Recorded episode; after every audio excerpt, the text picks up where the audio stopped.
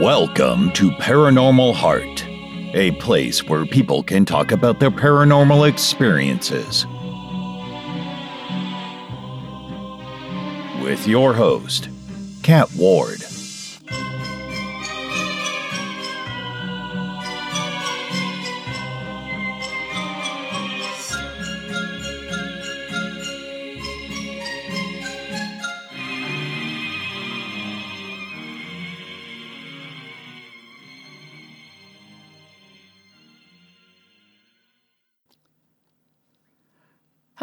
Everyone. Welcome to Paranormal Heart Podcast 100th episode. I can't tell you enough how much I appreciate you all, because if I didn't have amazing listeners like you, I wouldn't have a podcast. So, from the bottom of my paranormal heart, see what I did there? thank you for spending your precious time with my guest and I, and a huge thank you to all of my guests, past and those to come. Much love and respect to all of you. Folks, for my 100th episode, I have not one but two guests. Both have been on the show before, and I am honored to call them friends. For my first guest, I have researcher of the unexplained whose studies focuses primarily on malevolent hauntings, international public figure, and paranormal consultant for television and other related media, Michelle Desrochers. Michelle and I delve into an intriguing device she calls a portal. This machine is used to communicate with spirits she mentions how she had a strange and brief discussion with what she believes to be possible pilots from the 1950s. She also talks about her encounters with extraterrestrials, known as the Greys, and so much more. And for my second guest, I have wrestler, EVP researcher, author of Newfie EVP Talking with the Dead in Newfoundland, and host of Odd to Newfoundland podcast, Jon Mallard. Jon and I discuss how he helped me start my podcast as well as naming it, how he and his wife became foster parents, some of his EVP research, and goes into detail about his near death experience in December of 2022 into 23, and how a shaman who was believed to have been sent as a spirit guide to help him while he was in a coma, and other strange things. If you'd like to share your encounters on the show, I'd love to have you on. You can send me an audio recording of your encounter you can write it for me to narrate, or we can record our conversation together, whatever you feel comfortable with. And if you have questions, comments, or have a topic or guest you'd like to hear on the show, let me know at paranormalheart13 at gmail.com. I'd love to hear from you. And if you enjoy the show, please like, share, subscribe, and leave a comment. Tell your friends. Don't keep it to yourself. Tell the world about Paranormal Heart Podcast. You can tell them that new episodes are released on the second and last Sunday of each month at 5 p.m. Eastern Standard Time. You can find me on YouTube, Podbean, KPNL Digital Network on Thursday nights, and any place you find fine podcasts. Now, on with the show. Hello, Michelle. Welcome to Paranormal Heart's 100th episode. Thank you so much for making me your 100th guest. I'm so honored and I'm happy to be here as always. The honor is mine. I mean, uh, you know, I'm having two guests for the for the listeners this time and um, I'm so happy that you accepted. So thank you. Oh, a pleasure. A pleasure. So we the, the main topic that I like to discuss uh, I had l- listened to you and uh, Linda Quirino uh, a couple months ago, and you discussed this machine that intrigued me, and I need to know more. And I'm sorry to your listeners, Willow's on the other side of a door, and she just won't stop. So I do apologize for the background howls. Uh, so yeah, if you could uh, please tell us about this intriguing machine. Um, it, it, it's called a portal actually, and I'm pretty sure that's the one that you're inquiring about. I had it built probably about three years ago, um, and it's there are a lot of variations of it now, but um, it's it's basically was you know built for me by the person who created it in the first place, much like the Ghost Box with Frank Sum you know Sumption and all of the, the ones that came after. But what it typically is, it, it's a strange contraption. It's it's uh, it's an amplifier more than anything, and it can be used. It's designed to be used with um, pretty much anything. I can use it, and I have used it with the Ghost box and with the Frank's box because I, I, do have a Frank's box here, and um, I have used it with you know there's a lot of apps that come with it, and it's just something designed to have fun with. You know, police scanners, anything. Mm-hmm. And what's great about it is it can be used in reverse mode which means it's like playing an LP backwards. It, it's basically, um, like I said, it can be used with many different things. It does work with, uh, I like to use it in reverse mode, which means it's like playing an LP backwards. Spirits have to convert their speech forward to forward speech. Um, which to me adds a little bit more validity, and you're not using all the the background noise. It's just a different feature altogether and it's had some incredible results and, and it's not just you know for for spirit activity i mean it's it's captured all kinds of different things that's so intriguing so it's who, intriguing so how did it first get developed like who who developed it um huff paranormal steve huff did it and I don't think he does them anymore. Actually, um, I mean, he's upgraded and upgraded onto a lot of different things. Love him or hate him, he he does build some interesting, uh, you know, devices. And he built. He was, you know, you know, gracious enough to build one for me uh, before he he scaled back on them. And um, again, I think he's just on to different things, but it, it's it's hard to to explain this thing. You almost have to to see it. Um, I know I, it's been captured on some of the stuff that that I have filmed, but it's um, first time I've ever tested it. You know, I tested it with um, my ghost box, and I just it, the the crisp. It was just filtered out a lot of that background noise that comes in from that static and stuff, which some people really love for research. They're like, no, we like the static. You know, it's just it helps spirits come through. I agree. I agree. In some cases, depending on the device you're using, absolutely.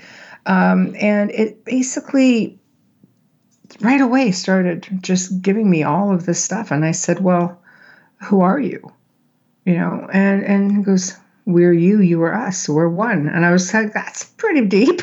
wow. yeah, yeah, just like that. Just like that. And, and, for the record, I record all my sessions too. So I don't just, you know, pull this out of my, my ear and go, hey, you know, I do record them.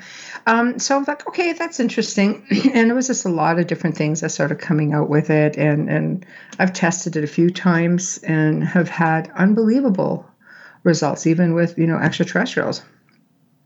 That's amazing. So, yes, Yes, but I think the incident you're inquiring about, as per what Linda and I were talking about, were the pilots. Yes. Uh, okay. Yeah. Well, that was, I've never had anything like that in all of my years with anything, um, any piece of equipment I've ever used. And I'm not saying it wouldn't have worked if I had just used a regular ghost box or anything like that. It just happened to occur when I was using this device. Um, and what started coming through was an old, like a an airplane propeller. I'm thinking, oh, here we go. I, I just, you know, I, I just turned around and I'm tapped into some bad 50s movie, you know. that's, that's like great. But it started getting really curious. So I, I let it go for a little bit. and I kept hearing this voice saying, hello, hello. And I'm just going, okay, this is different. And I said, hello you know we, we just started getting a dialogue going. And i kept saying like who are you? And and they were talking amongst one another which was really strange. Like i mean so spirits do that but it was just different because they were describing what they were seeing which was wayne and i sitting at the table. Like there's a man and a woman they're sitting at a table. I'm just like mm-hmm. So i'm hearing all this and they're talking and i'm like who are you and, and I'm like, where are you? First of all, you know, and they kept saying, we're lost. We don't know. Um, I thought, okay. So, you know, um, first thought comes, okay, you're grounded. Okay, maybe we could just talk you through this. And the, the plane was so loud. And I'm like, I, I realized at this point, it, they sounded almost um, like out of the 50s. You know, you hear a bad 50s movie. And so I'm thinking, I'm just going to roll with this and see where it goes. And, you know, because there was intelligent responses coming from here. This wasn't like I tapped into some bad movie. and I said, What's your rank and position? And he said, Major. And again, it's in the recording. I don't remember what it was. Major so and so, ma'am. He said, um, he yelled at some, you know, coordinates but the only the first two of the three came through. And from what we were seeing, it was somewhere over the Pacific. Ah. So I thought, okay, that's really interesting. And and but I, you know, it goes to show you people in Canada have accents. So he, he basically they're talking to one another, and he goes, he goes, who is this? He goes, I don't know. I think it's the Queen. I'm like, yeah, let's go with that. Dark realm, maybe. Definitely not England. This, and when they said, I said, what do you see? They said nothing. It's black. We don't see anything. and we were, Wayne and I are looking at each other, going, what the heck? Like, are we experiencing here? And that's when they started to describe us. There's a man and a woman. They're sitting at a table. They're doing something. They have electricity. And I'm going, hmm, okay, interesting. It's like, look, there's a door. It's open. Do not come through that door. I just had visions of this bomber or something Oh. coming through the house. I, uh, because I this is all new to me. But then they started pleading with me. They're like, please, please, we're lost, please. And, and it broke my heart. And then the whole connection cut off. And we just stood there looking at each other. And I remember that night there was some kind of a planetary alignment that everybody on social media was talking about. And I'm like, okay, so obviously there's something that has to do with the atmospheric, you know, dimensions, something. So we're like, we're gonna, because we did, we we we put a reminder um, to do it exactly at the same time, the following year, same date, everything, and got nothing, nothing. So there was just something that was going on. And right after these guys, somebody else came in and said, Well, hello there. And, and I'm like, Hey, who am I talking to now? Right.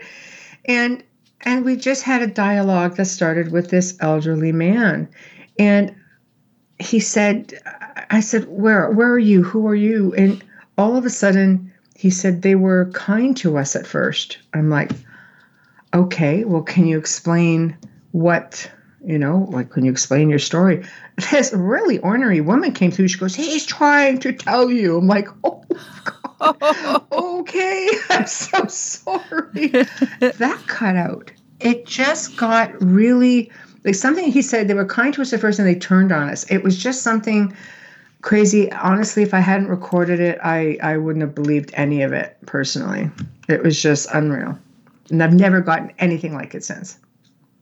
At first, I was thinking maybe the, with the pilots, maybe they were in in the Bermuda Triangle, and for whatever reason, that's why uh, you made contact. But then those the other the, the couple that you spoke with, they probably weren't there as well.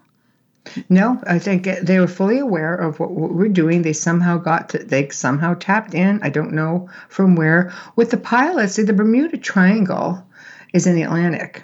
Oh But crap! the you said the Dragon's Pacific, Triangle, didn't you?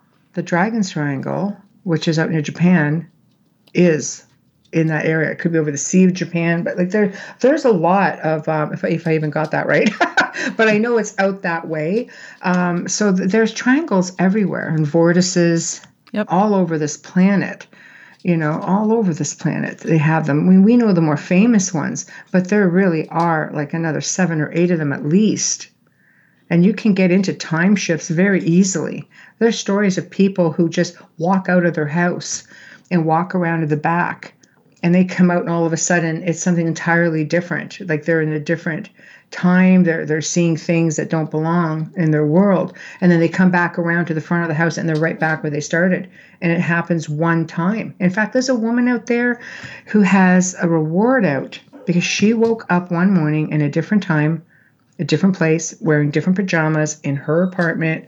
Um, you know, I would think, okay, it's got to be contact or abduction or something. And the people in her life are gone. Her fiance of like seven years, gone. It's like he never existed. His son, gone, like he never existed. So you've either been scrubbed, your memory's either been scrubbed or you know some something is definitely amiss she goes to work different building same people like just really weird stuff and she ended up putting out a reward and basically just saying if you can get me back you know like help me figure this out Yeah.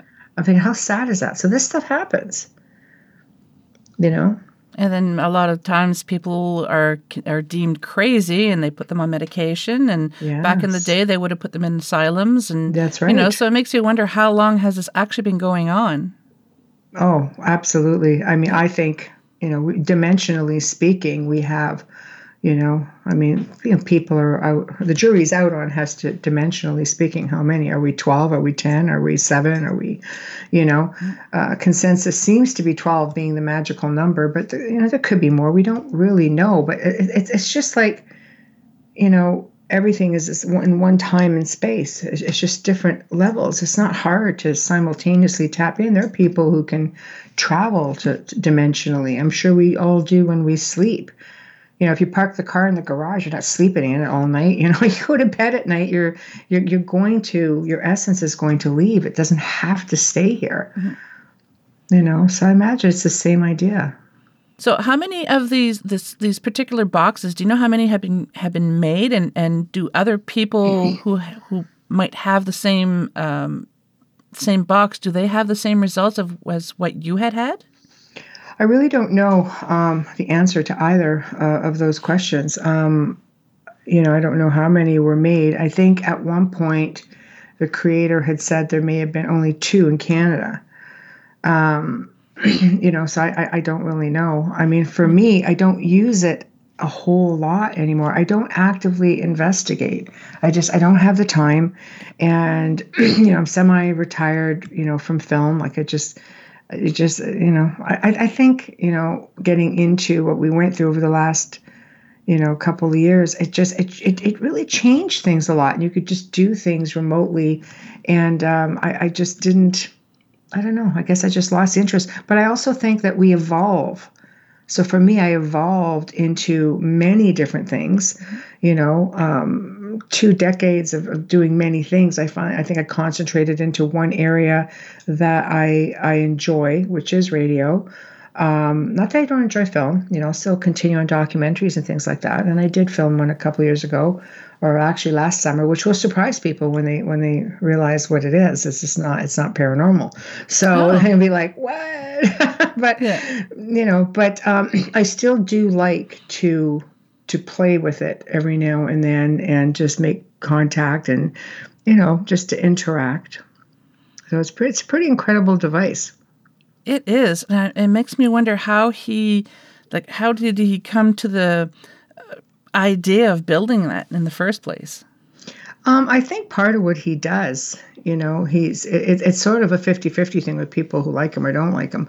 Um, at my point, I don't. I just I don't go around judging. I don't have to agree with what someone does. I'm I'm I'm I'm buying something to try it mm-hmm. to see what what is all the buzz about. I'm known for buying all kinds of equipment and seeing what is the buzz about. I've done a lot of events where I will show people, yes, this piece of equipment, here it is, this is how much it cost.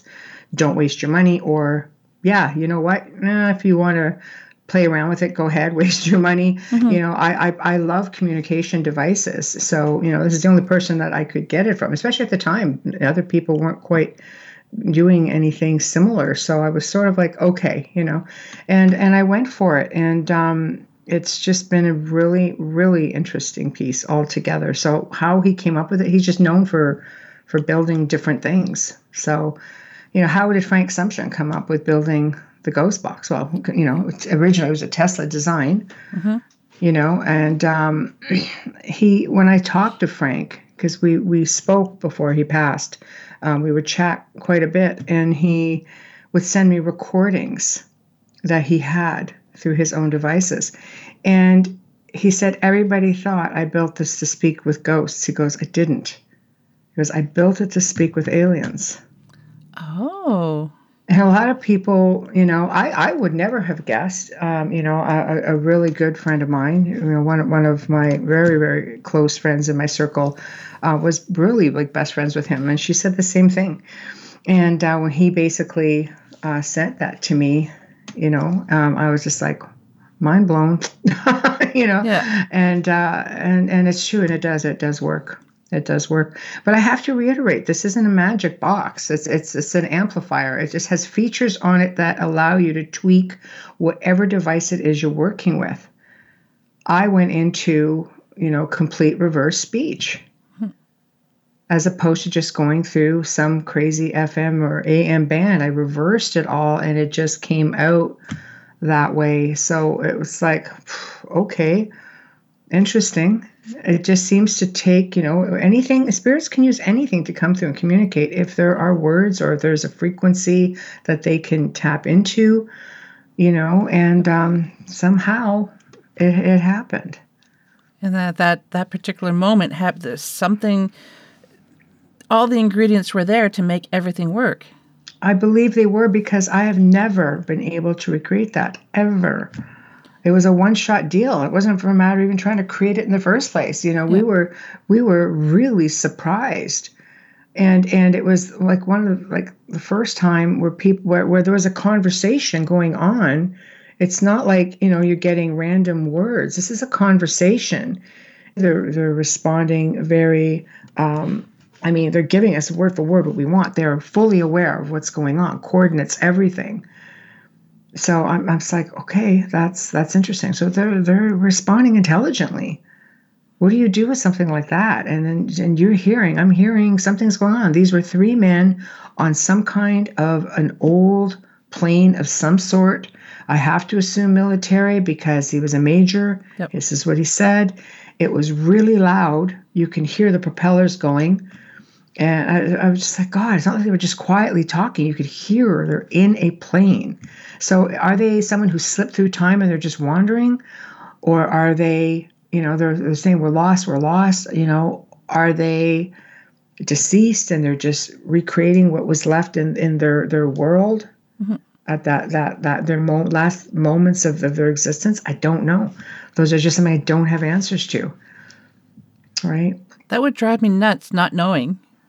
It does. We tried to recreate it like a couple of different years in a row just trying to see you know, I would almost have to go back and see what that planetary alignment was. There was something quite special about it because people were just, oh, look, these planets are lining up this year and on this night. And, um, you know, we really didn't even think of that when we just decided to sit down and fire this thing up and test it. Mm. Like we were just testing it, playing around with it. It's like, well, okay, let's just see what's going on. Wow, God. All right. Not quite sure what that was, but it was something for sure. I wish I could you have know? seen your faces. Yeah, we were a bit perplexed, you yeah. know, but it's hard because we're also very skeptical. Despite what people see me on TV, you know, I don't run around screaming, demon, demon. I don't do that. yeah. I'm actually very logical. I'm, I'm liable to scream out psychokinesis more than I am demon, you know. Yeah. But do I deal with these entities? For sure. I also deal with extraterrestrial beings. I also deal with everyday average spirit people.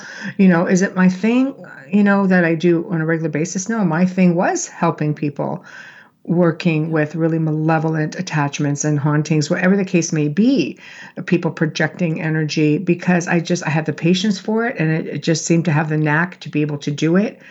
I have the right mindset for it mm-hmm. obviously because 20 years later you know um, but i mean it, it, it's i don't know it is what it is. We're very logical so we're sitting there experiencing this and we're looking at each other and and everything is running through our minds going mm, okay well what could it be this this this this but in the meantime you know it perplexed us for it still perplexes us we still talk about it and we still don't know what to make of it I hope you go back and figure out what the planetary alignment was and when is going to be the next one. And I hope it's within your lifetime.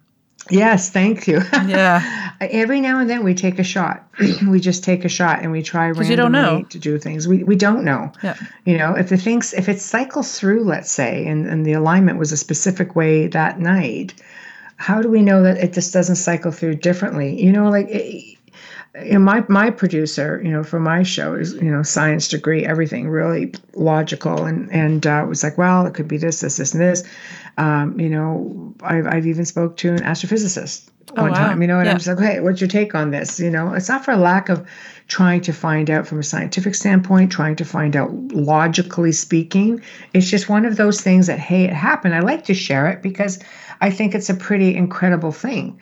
You know, like I said, could it have happened on any device? Yeah, I think it could have. Mm-hmm. I mean, if it's meant to be, it'll be. I just think that maybe it's, it's just a matter could it have been how I had the settings on the devices? You mm-hmm. know what I mean? Like, yeah, possibly. But like I said, we've tried to recreate it just to no avail. I really hope you get to recreate it at some point. Thank you. Yeah, Thank I'm- you. And if you do, I hope you tell me about it because I'm really curious. Oh yes. oh, believe me, I'll be all over the place. When okay, we tried it, it worked. Yeah. You know? it's it's just something we've never been able to get back to, and it's just such a shame because there's that part of me that just wants to help. And and how how do you help? So, uh, you know, it's not like you have a, a- maybe like a spirit who's looking and lost and wants to go home, and and you know they're easier to work with. How do you how do you work with someone that like I, I just don't believe it was I don't believe I was dealing with grounded spirits. I, I truly think, yeah, I don't know. I'm I'm I'm it's perplexing. I just I don't know. It doesn't sound like they were spirits. It sounds like they were caught someplace. And Yeah. yeah, that's Yeah. amazing. It, it, it does. It does sound. We we we felt that way as well, just because you know, they kept saying we're lost, we're lost. But I mean, any lost soul will tell you that. But mm-hmm. they're just saying it's all black. We can't see anything. Hmm. You know, like I was gearing up to ask them, "What's the last thing that that you remember?" You know, and then it it cut. We didn't change anything. Mm-hmm. So whatever it was in the ether Yeah. at that time, or or where you know maybe it cut because maybe they ended up, you know, going back through Yeah. whatever it is they came out from. Now, do you know the nationality or the roughly the time period? You said you thought it was maybe from the 50s? Wartime. it, I say I always make the reference because of the way they were talking to like an Yeah. old fifties detective movie sort of. A, Yeah. You know, and like then the, it sound of the American. propellers. Yeah. Yeah, American, American, okay. definitely American. I'm, I'm going to take a stab at one of the one of the wars. If I had to guess, because of of of again, I'm stereotyping because of the voices, and I figured, oh, I tapped into some '50s movie or something, war movie, you know, but I, I didn't. So, Wo- World War II is what I Okay. would guess at, someplace over over the Pacific. I don't think it would have been World War One. Um, but I mean, they, you know, they they had they, they had planes then too, but it just sounded like they were closed as well. Um, so I, I don't know. It's just an anomaly to me. It's one of those things that I will probably spend decades, if I have decades on my side, to to to continue to research and um, you know eventually maybe just have the recording analyzed and see. Did you ever look up the name? Um, I, I, I think it's in the recording. It's just I, I wrote it down. I have notes that are with it mm-hmm. because we went we go through all the notes, all the recordings, over and over to you know and try to filter it out. So it's probably in the notes, mm-hmm. and it must have been jumbled because I would have Okay, major yeah. blah blah blah. blah. You know, I was like okay, because we would have. I mean, the coordinates were clear, but there was mm-hmm. only two out of the three and it was somewhere over the Pacific. That's all we know, somewhere. Wow. Yeah. So that's, you know, now you're going to get me back on it. I'm going to be out like hunting down my notes. so, and I've moved, so that could be like a bit Yeah, a, like, where a is a everything? job. Yeah. I know. You might be on a new mission now. I know, I know, but I've got the mission is going to be just to find all my papers because my office is still, you know, and and it's completely upside down because we haven't been here very long. Yeah. So So, yeah. do you have any ideas as to why some people like yourself have so many experiences with pretty much everything extraterrestrials, like anything, and then people like me, I don't really have a lot of experiences. Do you have a take on why that would happen? Many. um, well, I, I really believe that people who experience or who are in the paranormal will either be experienced experiencers and vice versa. I, I also think maybe there's a possibility that some experiences get mixed up. I know at least half the people that I have assisted over the last couple of decades have also had extraterrestrial experiences. So for me, I remember having ET experiences, and I do believe they're generational because my grandfather had them, my mother had them, and my father also. Um, I believe that this has been since childhood. So I also know I had an attachment. but what, you know, now I question it because it's all started resurfacing again for me with with being an experiencer and a contactee over the course of the last probably three years. And I started researching that Mhm. and what experiencers and contactees had to say, or abductees. And they're really, really similar. I mean, the paranormal people will tell you, no, it's a demon. You know, some people say, "Oh, these are this is demonic stuff." Ufologists will say, "No, no, this is this is extraterrestrial stuff." Um, there, there's there are people who are right in the middle saying, "No, they're both very separate." So, uh, I, I it's it's hard for me, you know, at that point to determine what came 1st Mm-hmm. You know um, but i do believe that they they do go hand in hand one way or another a lot of people in either field will branch out into the other field we branch out into cryptozoology we branch out into you know anything of different levels of high strangeness that's just something that we do um, and i pretty much evolved and went the other way and I say evolved for me. I'm not saying this is for everybody. You have to. The only way you're going to evolve is doing this. Please don't don't take it that way. For me, I think I needed to to do that because there was a whole other part of my existence and my life that this was happening.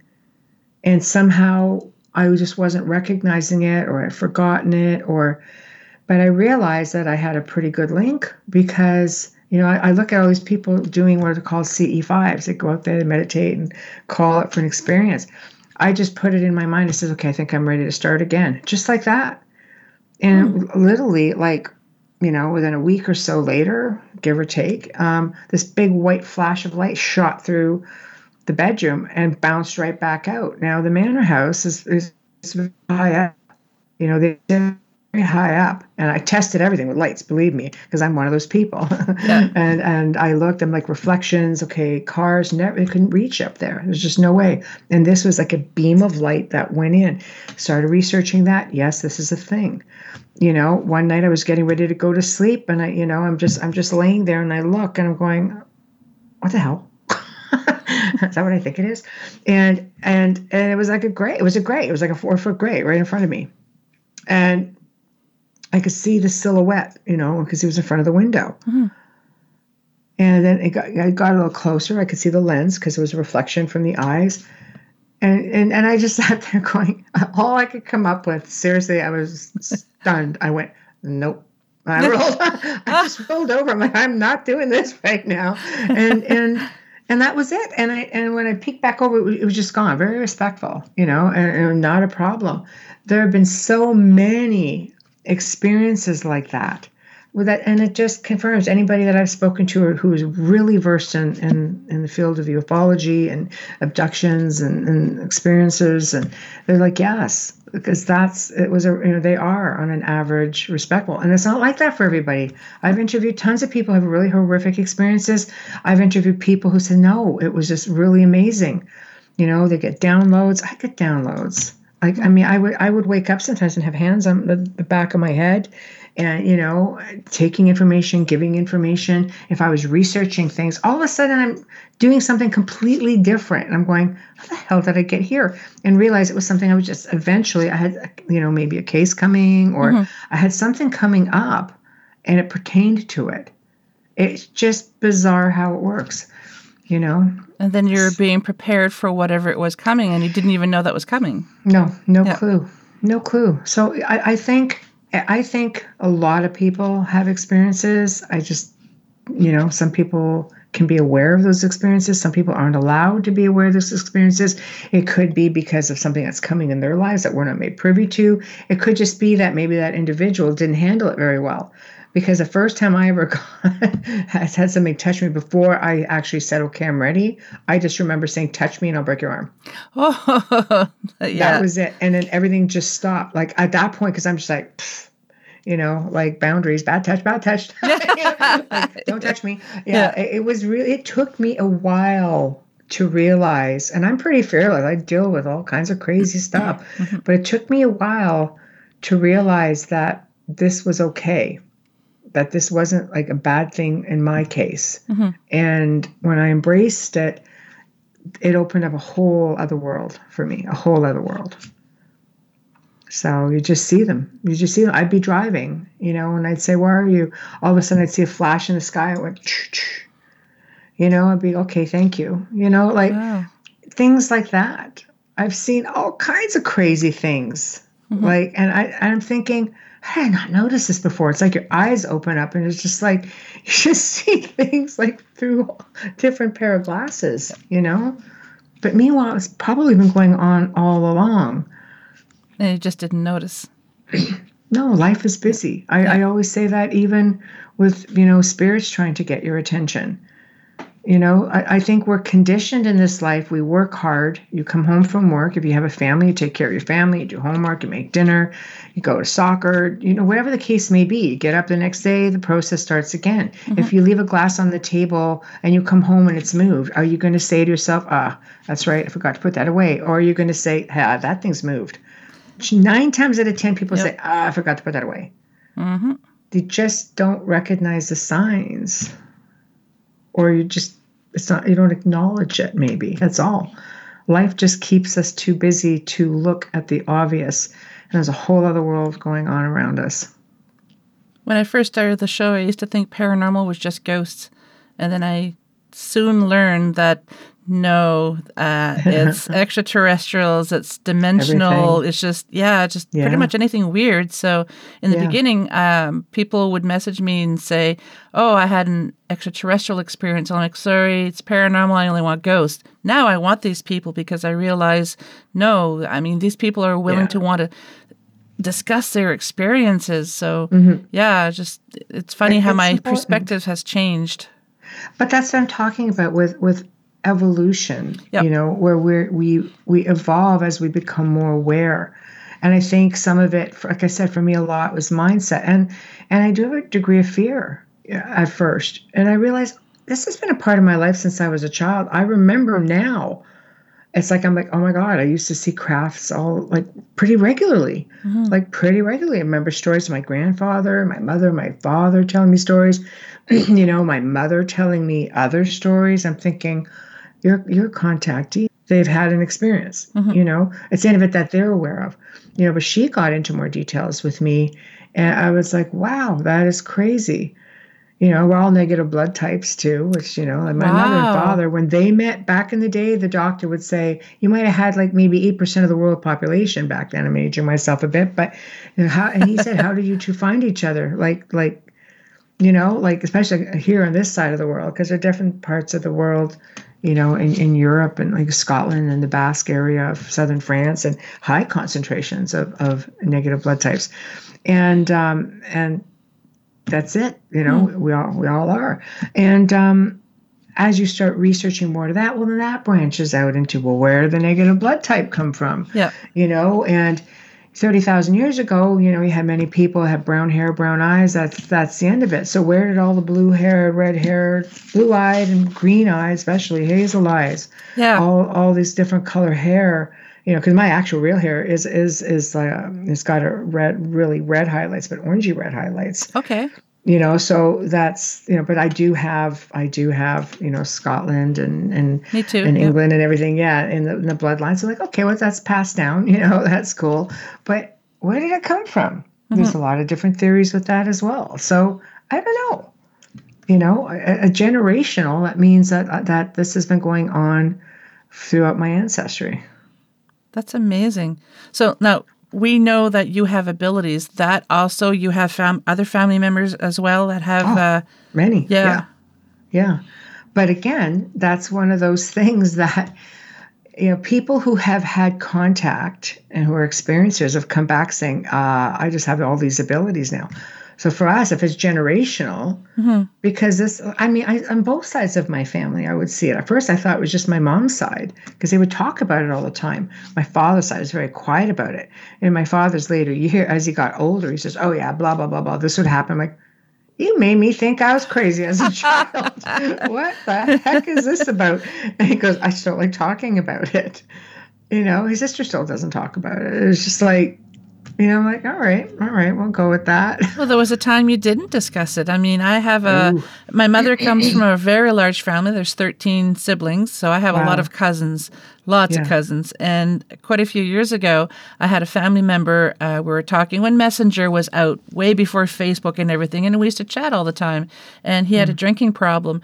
Come to find out, once he knew that what I was into, he says, "Cat, I need to talk to you. I'm like, yeah, what's going on? He says, I, I, I see ghosts. I'm crazy. And I'm like, oh, no, you're not. It runs in the family. He goes, what? He Yeah. didn't. He didn't know, and I think his his coping mechanism was to drink, to try and like secret. yeah, Yeah. Uh, but family members, we, you know, my mom was always open about it. I had a couple Mm. other family members who were open about it too. But um, yeah, so when you f- start seeing that your family, like you're not the only one in the family, he's just like, oh my god, I had no idea. Mm-hmm. So uh, he lives in a different province than everybody else did. Uh, So, but back in Mm-hmm. The day, you just didn't discuss stuff like that. But my mom was always the type that um, she was a trailblazer. She was um, very advanced for uh, the time that she was in. You know, uh, she would just tell people. Uh, speak her mind when women shouldn't have spoken her their minds, you know. Oh, Uh, boy. yeah. Oh, yeah. She Yeah, went to an yeah. all girls ca- Catholic school and she would Yeah. ask questions to the nuns and she would get in trouble because she was asking questions. She's like, Yeah, but I'm curious. I would have known. you're not telling me. No, it's true. But that's part of the conditioning, I think, just what you're mentioning. You know, religion teaches you the difference between, again, religion and spirituality. A lot of people think, well, religion is spirituality. So some of it, but a lot of other different types of religion are more conditioning. You know, mm-hmm. you can talk about this, or you can't talk about this. Uh, you know, they're amalgamations of many other ancient cultures and belief systems, mm-hmm. which is great because you you you're bringing things together um, with different ranges of beliefs, and you can get into you know you can get into the old testament new testament it's all there. It all talked about you know paranormal and and stuff that was left out like the book of enoch you know and uh, there's there's tons and tons and tons of stuff that goes back you know to to ancient parts of religion. You can see old paintings of religious figures that we all know and love with UFOs in there that go back hundreds of years you know? So it's kind of like well all right you know? And i think they i think the vatican even has uh, a head of an extraterrestrial. So they, they all know you know this is a lot of information that that has we've been suppressed like we've not been allowed to know. Is it for our own good or, or is it because you know the unknown? There are many different reasons i'm sure. But it's like somewhere along the line we have the technology where we can see things. Everybody's got one of these now you Yep. know? And i think this part part of the reasons that maybe disclosure is slowing to be you know the united states is probably one of the last people to really get on board with disclosure. There are countries in the world like you know france and brazil they're like right in there. You here here's a center something goes on report it. Mm-hmm. You know france okay we saw a ufo here. They report it like it's it's very very different throughout the world as to how you know the information was put out there for the common person. But now people are seeing them. And uh-huh. you can't just say no you didn't because the same information they use on these phones to track us is some of the same stuff that's giving Yeah. us the ability to capture you know as close to what's evidence you know. I mean you can see something flying in the sky. It looks like ufo shaped like a ufo doesn't mean it's something that's unexplained. It could just mean that it's reverse engineered. There's a lot of uh-huh. things to factor in but at least at least dialogue is opening up with it and it's a start I, you know, so many people all the time say that uh, we're not meant to know to, for our protection, and I and I keep saying, how do we know it's for our protection? Maybe it's to protect the other entities because humans, when we're afraid or we don't know, we can be very destructive. We can kill off so much. So maybe Oh, yes. we're not meant to know because we're protecting the other species, and maybe we're the the uh, the ones that everybody else fears, and that's why we're being suppressed. We don't know. Well, maybe we're the prison planet. That's also yeah, another that's theory. true. Yeah, you know? yeah. Let's just throw the problem kids, you know, take them and put them on this planet and let them just do their thing together. Yeah. You know, here we talk about throw them all in an island. Maybe that's kind of what they were thinking. Yeah. I don't know. You know, there's so many theories, like you know, Greys or us in the future. Um, Yeah. You know, everybody also assumes that these things come from different galaxies and the stars. They they they don't all come from there. They come from our planets. I mean, here, you know, like we we've we're we're just the third or fourth round of civilization on this planet. And a lot of that was kept from us as well due to conditioning of the religious belief system, you know, that that many people are a part of. Oh no, 2000 years ago. No, we're finding things that are 200 300 million years old, if not more, billion, you know, like you can't keep that uh, a secret. Things are are, you know, things are coming up out of the ocean. People, our technology, we're, we're seeing things that are under the ocean, old civilizations. We just we have we have two continents that you know we've located that are under the water. Mm-hmm. Like we, there's there's just you can't you just can't keep hiding it and suppressing it. There's petroglyphs everywhere. There's monuments from ancient civilizations everywhere that clearly show other civilizations. The Hopi talked about, you know, the the the ant people you know, big heads and and and and looked like ants with the big eyes Yeah. that lived underground that helped them. You know, the, the Brazilian people, people of South America will tell you that they were helped by by you know reptilian mm-hmm. races. Go to South America and look at all the ancient monuments. They're all to reptilian races. Like, you know, they come out of our waters. They come out of the oceans. People see these things come out of the oceans. Are there bases under there? For sure. Are there just, you know, civilizations that can exist under the water? Absolutely. Mm-hmm. Like I think we're we're just I feel like in a way like, oh, like we're the new kids on the block and we're we're just simple because we're we're just never allowed to evolve at our own pace, you know? Mm-hmm.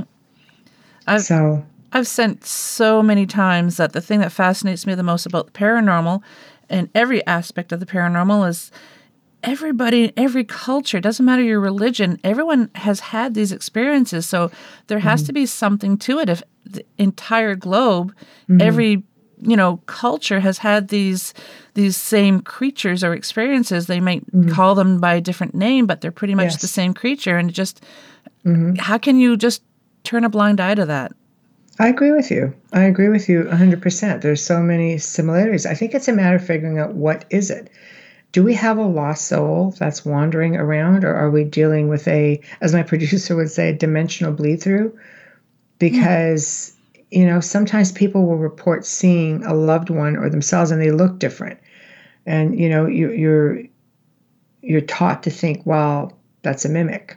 That's not really your loved one. How do we know we're not just traversing or you know just having experiences dimensionally because allegedly we live simultaneous lives which could be dimensionally speaking. How do we know we're not getting a glimpse of one of our loved ones or an individual just coming through momentarily? And i mean don't get me wrong you have your replays you have all of that. There's Yep. full explanations for it. I'm just saying it's another possibility out of probably several. And you just really have to open your mind to it. It's just, it can be mind bending when you think this is too many.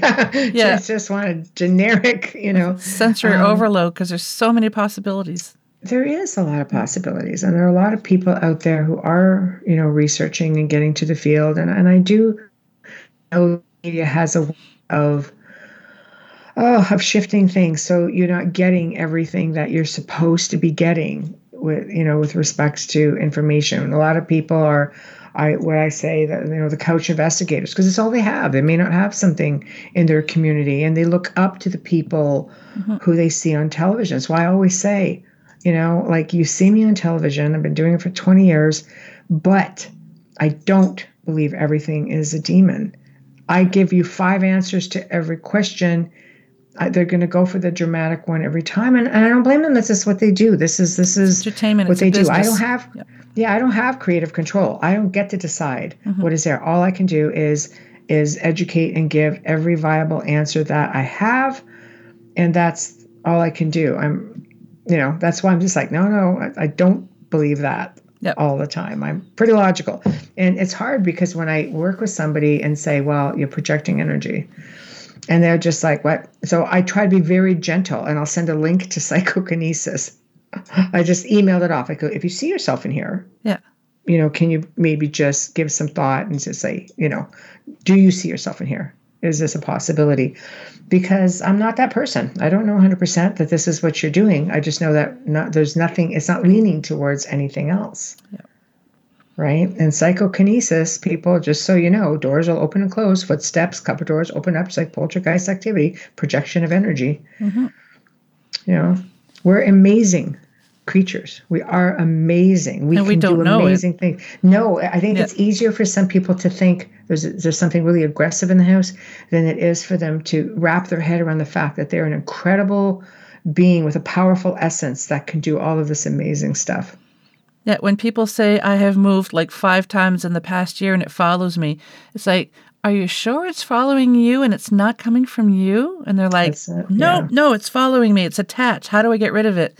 You got to do more research. You got to do a little bit more soul searching. Talk to Yeah. family members. You know, it's like, Yeah. like you said, it's That's it. not all demons. It's no, it's not. It's not. And an aggressive spirit can do, you know, just as much damage, um, you know, as anything otherworldly. But again, you know, when you start getting into the mix, you asked about paranormal and and um, extraterrestrials. You would be surprised just how similar the the experiences are. Yep. So it's really hard to say one way or another. I had I had somebody on my show who basically said, "Yeah, I had experiences with extraterrestrials, and they growled at him." I'm like, "Come on!" And it goes, "I kid you not." I'm like, "Really?" it was. I think it was a a, a, a white or a tall gray, a tall gray. Goes and it growled at me. I'm just like, "Who knew? I would have." Yeah. it's always a learning experience, you know. Yeah. As you know, when guests come on and you get you get this dialogue going, and I, I'm like, I had absolutely no idea Hmm. that they could growl. But why not? We can growl, I suppose. y- You know, so I'm like, okay. But for me, in the line of work that that I was primarily doing, I, I okay, you heard a growl, and then I come on site, and then you know, there's there's photographs being captured by you know the family members of, well, this is a gray. Yep, that sure and heck is. Hmm. So it's just like, but you're not finding anything else. Yeah. so it's just like, oh, I wonder if that's what was growling. Now I think back and go, unbelievable. So we're, we're only looking at half the equation. I have some friends who have a, a podcast, not paranormal, but they like to have me on for ha- the Halloween special. Yeah. And um, they were totally flabbergasted when I told them because, you know, somebody's having an experience that the cupboard doors are, are slamming uh, Yeah. and they automatically think it's demonic. And I'm like, no, it's not necessarily de- demonic. It could be the entity is trying to contact you. They're so frustrated. I said, Yes. and they're- they're like, what? I said, well, how do you like it if you're talking to me and I'm totally ignoring you and you're going to be like trying to like get my attention and you might Yeah. start throwing things cuz you're getting pissed cuz you know you know I can see you you know It's I can true. hear you but I'm totally ignoring you. It's the same thing for some spirits. I mean they're Yeah. frustrated. They want to communicate so mm-hmm. badly and mm-hmm. you're just not either able to or you're just ignoring them for whatever reason and they're frustrated. So it's not mm-hmm. always demons and they were totally like oh I had no idea That's true. I, I think people need to, if you're recognizing what's going on, it's a definitely consideration. If you have a spirit individual, for example, who doesn't know they passed on, you know, and they're they're kind of wondering why are you sitting in my chair? I'm sitting here, or I was going to sit there, or why are you in this room? Do you not see me in here? I'm being cordial. You're not responding to me.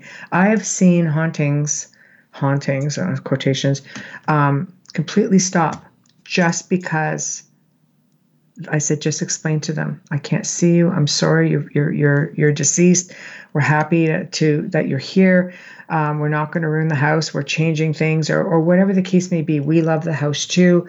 And sometimes just having him do dialogue and say, well, Fred here, for example, he likes to sit here by the window at this time because he used to watch his show or he used to read a book. And the family's like, okay, so during this time, nobody comes in the room and bothers Fred. That's it. Everything goes quiet. Isn't that amazing It is. It's it's amazing. and people Absolutely who is amazing. and people who say they're skeptics and they don't believe in this stuff. I mean, how can you not? oh my God, there's so many stories of of spirit individuals being active parts of the family. You know, there was one story. I mean, it was it was uh, a family I worked with. Someone was breaking into the house, and the spirits not only notified the family, but they they they they basically spooked the the the, the intruder to the point where he went out. That's you know, amazing. totally. Oh yeah. yeah, So it's like active. You know, fires starting. Spirits wake the family up, Yep. or they rile up the animals. Yeah. to, to wake the family up. Like there's just a lot going on. You're still you're still it's your essence. It doesn't change who you are. If you're not a nice person in life, you're not going to be necessarily a nice spirit. You're still going to be ornery if you're stuck. You Yeah, know, yeah. if you're a nice person, that doesn't change. All those attributes, the subconscious, everything remains within the essence, not the physical. Right. The listeners have heard this uh, several times, but when we lived in Alberta, uh, the gentleman um, had passed. So we bought the house from this elderly lady. She was a widow, but her husband was still in the house. And I would wake up to it was an old, old thermostat. So it's not something you could program through your phone or anything like that. You physically had to touch the switch. And every night I would wake up and it was stifling because the heat was cranked. And at first I thought it was the kids. But their bedroom, I sleep with my bedroom door open. They sleep with theirs closed, and when they open it, I can hear it. I'm a light sleeper. I would have heard something, but I still say, "Hey, did you guys get up and turn up the heat? Because it's not cool. Yeah. You're you're like you don't pay for the hydro." And, the- elderly people are always cold. Yep, yep. So then, so then uh, they said, no, it's not me. So what I did was I took a bunch of pieces of paper and I put it on the floor by the wall, and I made sure that it was far enough that somebody couldn't reach over the the papers. They actually had to walk on the papers. So then the next day, I would know somebody walked on it. The heat turned on in the middle of the night, and I looked down, and the papers are are undisturbed. Like they, nothing's been walked on it, nothing. So I just kind of chuckled and said, "Okay, this has to stop. You're not paying for the hydro. You're you're not hurting anybody. You're welcome to stay here." Um, But uh, my husband Yeah. didn't want him to stay because he's totally he thinks that no, all ghosts need to go. But I told I told him I said, if you want to stay here, that's fine. But you don't pay for the hydro, and you need to turn this off, or I will get rid of you. And it Yeah. stopped. Yeah. See, it goes to show it's it's just communication. Probably just so grateful that somebody was communicating because they just go through life the way they always went through life. Yeah. And apparently, know? he was a big gardener. That uh, our property was big for this for the uh, size of the town that we are in, and he had at one point three or four gardens. You know, uh, and my husband has a green thumb. I have a black thumb of death when it comes to plants. uh, but my husband, Yeah. he was putting in plants and gardens and everything, so he probably saw that. Um, because it was always the original family that lived in, in the house. Nobody else lived there. And then we moved Yeah, in, and uh, he's probably like, "What what the hell are you doing in my house?" type thing. But he saw that we had a family. He he had ra- raised his family in that house. You know, my husband's a gardener. You know, green thumb and plants and all that. So, Right. um, right. But yeah, it was really interesting. As soon as you acknowledge them, Yes, but sometimes that's all it takes. yeah, That's all it takes. So I always tell people be careful. you never know what you're actually dealing with. There's a lot of things out Yes. there also that can mimic, you know, something gentle. And then as soon as this, you say things like, oh, you can stay, uh, you know, I've seen it go the other way. It just goes completely amok. So it is really hard. It's, it's really tough to gauge it. Be careful I what you wish for. signs, It's, yes. Yeah. And that's the thing, too. I think I've talked about this a lot myself, um, is grieving. I think when people grieve, we put ourselves in a different mindset. Mm-hmm. You know, you want those signs. You may not be a big believer in the paranormal, for example, but you still want signs from your loved ones. Well, there are things out there that prey on people like that. I know because I have worked with so many families over the years who have fallen prey to that. They just so desperately want a sign and they invite it in. They don't even realize it. And they start thinking, oh, look, the light's going. And you're just like, oh, hey, you know, and they think they're communicating with their loved ones. And then things start amping up. hmm But they just open themselves up with, with their mindset. They're like, this is okay. But really, it's not. Your loved one will always give you gentle signs. They'll never do anything to scare you. Yep. It will usually be really pleasant smells or, um, you know, certain birds or flowers or things like that. I mean, they're they're going to be gentle. You know, I had a friend who used to call me the same time every day. The phone would ring same time every day, and then I'd pick it up and there'd never be anybody there. there are So- signs, and we don't know, even know it half the time. Exactly. Yeah. Exactly. You know, again, birds are a really big one. Butterflies, dragonflies. Uh, I've experienced many of those myself. I've worked with many people who've had those same sort of experiences. They're pretty traditional, and a lot of these things, you- if you you just look it up now, you know, you get the representation of what they are. Look for synchronicities as well. Like if I, you know, if I had my mother notorious for synchronicities, so many different things, you know, going on, and I'm just like, all right, all right, and it, and it all follows suit. And then you get this amazing number that comes up. I go look it up. It's like, all right, all right, all right. And it falls in suit with everything else that's been happening in that day. See, we don't pay attention.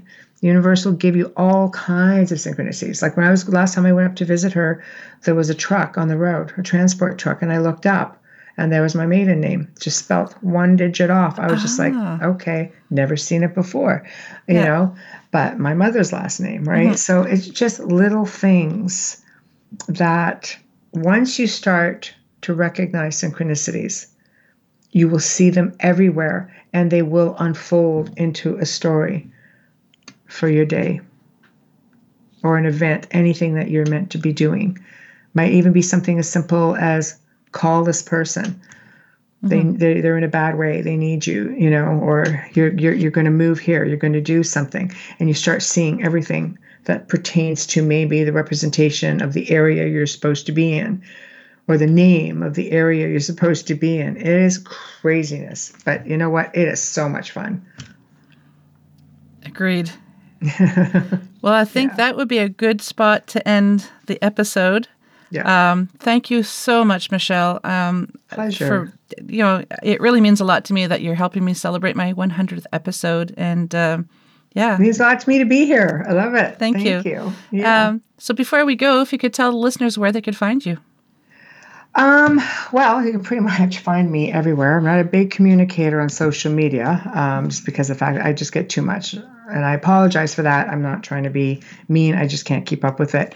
Uh, MichelleDesrochers.com is a good place to go uh, look for me. Uh, Wednesday nights and Thursday nights, you know, the radio show, uh, which is The Outer Realm with Michelle Desrochers and Amelia Pisano on United Public Radio Network. And it's 9 p.m. Eastern on both those nights.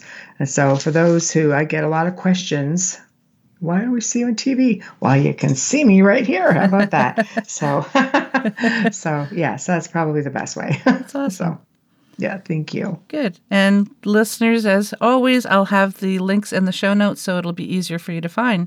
So thanks again. Thank you. Much love and respect to you. You take care. and you as well. Thank Thank, you. you. Folks, that was Michelle Desrochers. I hope you enjoyed listening to her as much as I enjoyed chatting with her. She has so much paranormal knowledge, and I'm so happy she was able to make time for my 100th episode. Now, let's hear what Jon Mallard has to share with us in regards to his recent near death experience and other topics. Hello, Jon. Welcome to Paranormal Heart Podcast 100th episode. My little girl's all grown up. She's all grown up. 100 episodes later. Yep. Do you know you're among the top 25? Uh, no, I think it was 23% of podcasts, uh, just based on the fact that you've got past 100 episodes. Really? Yeah, did you know that that no. only only a very small percentage of podcasts keep going after the first three years? I did not know this. Did you know that there are more podcasts that aren't no longer man, so to speak, or woman in your case, or no longer peopled, as Mr. Trudeau would say, Oh, people geez. kind is no longer making them happen. There's more dead podcasts, or Dead Space we'll say, than there is live podcasts now in Canada. Do you know that? I did not. So- Wow. So, to your fans and to you, congratulations. well, thank You you. are among a small number of people who continue to do this through hell or high water, no matter how hard things are, no matter how sick you are, Yep. no matter how tired you are, no doesn't matter. You keep doing it, and uh, I'm not surprised. That's my little girl there. Thank you so much. I mean, I remember when um, I asked you, Jon, I'm thinking of starting our podcast, and should I? And we are talking about this just a couple of minutes ago before recording, and you said, you know, three questions. Is it going to harm anyone? And I said, no. Is it going to help anyone? And I said, well, I hope so. And then you said, well, why wouldn't you? Then I'm like, well, okay, then. it was pretty much a no brainer.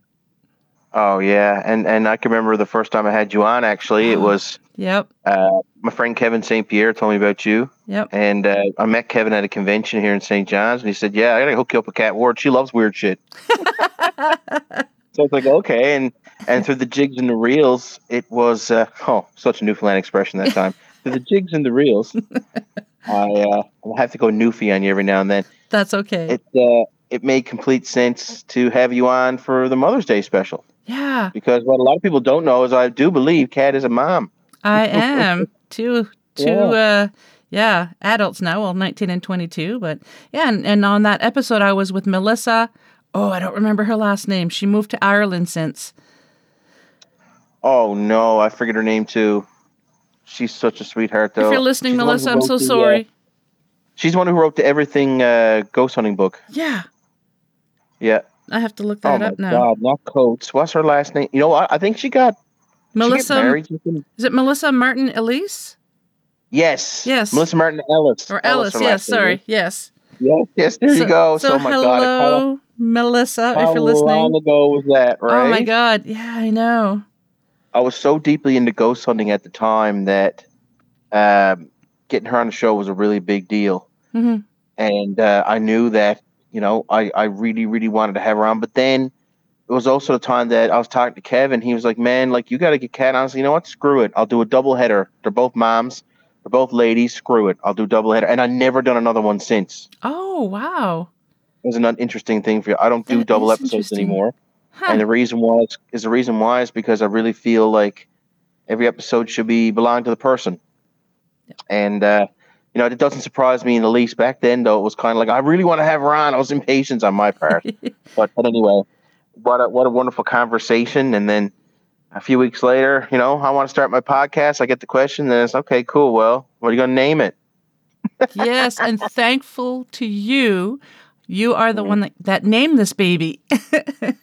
oddly it's, it's weird isn't it how we're all connected and uh, the podcasting community is large now bigger than it ever was but uh, there are little pockets and niches like us who exist who can message each other anytime i Yes. still get messages from jim mallard of all people i still get randomly every few months hey man how are you like it still happens so Yeah. it's uh I It's- still I still chat with Jim uh, daily a lot of time. You Yeah. know, um, yeah, great. Another guy who helped me with the podcast too, and oh yeah and I have to say, when I first started, um, you gave me uh, lots of advice, but one of them was because Jim Mallard helped you with your show, Odd to Newfoundland. Um, he helped you out, and he didn't. He didn't want anything in return. And No. you said, "Well, someday I'm going to return the favor to somebody else," and you did that with me. pay forward And then you Pay said, forward. pay it forward. Yeah, you said, pay it forward if Yep. ever you can. Make sure it's someone you believe in. And I bet I met my buddy Tommy Cullum that you were on his show over in the UK. oh, Well, I was on his show last year, and he had only been doing it for two months. So at the end of the interview, when he told me that, I thought, two months? Are you kidding me? He was doing great.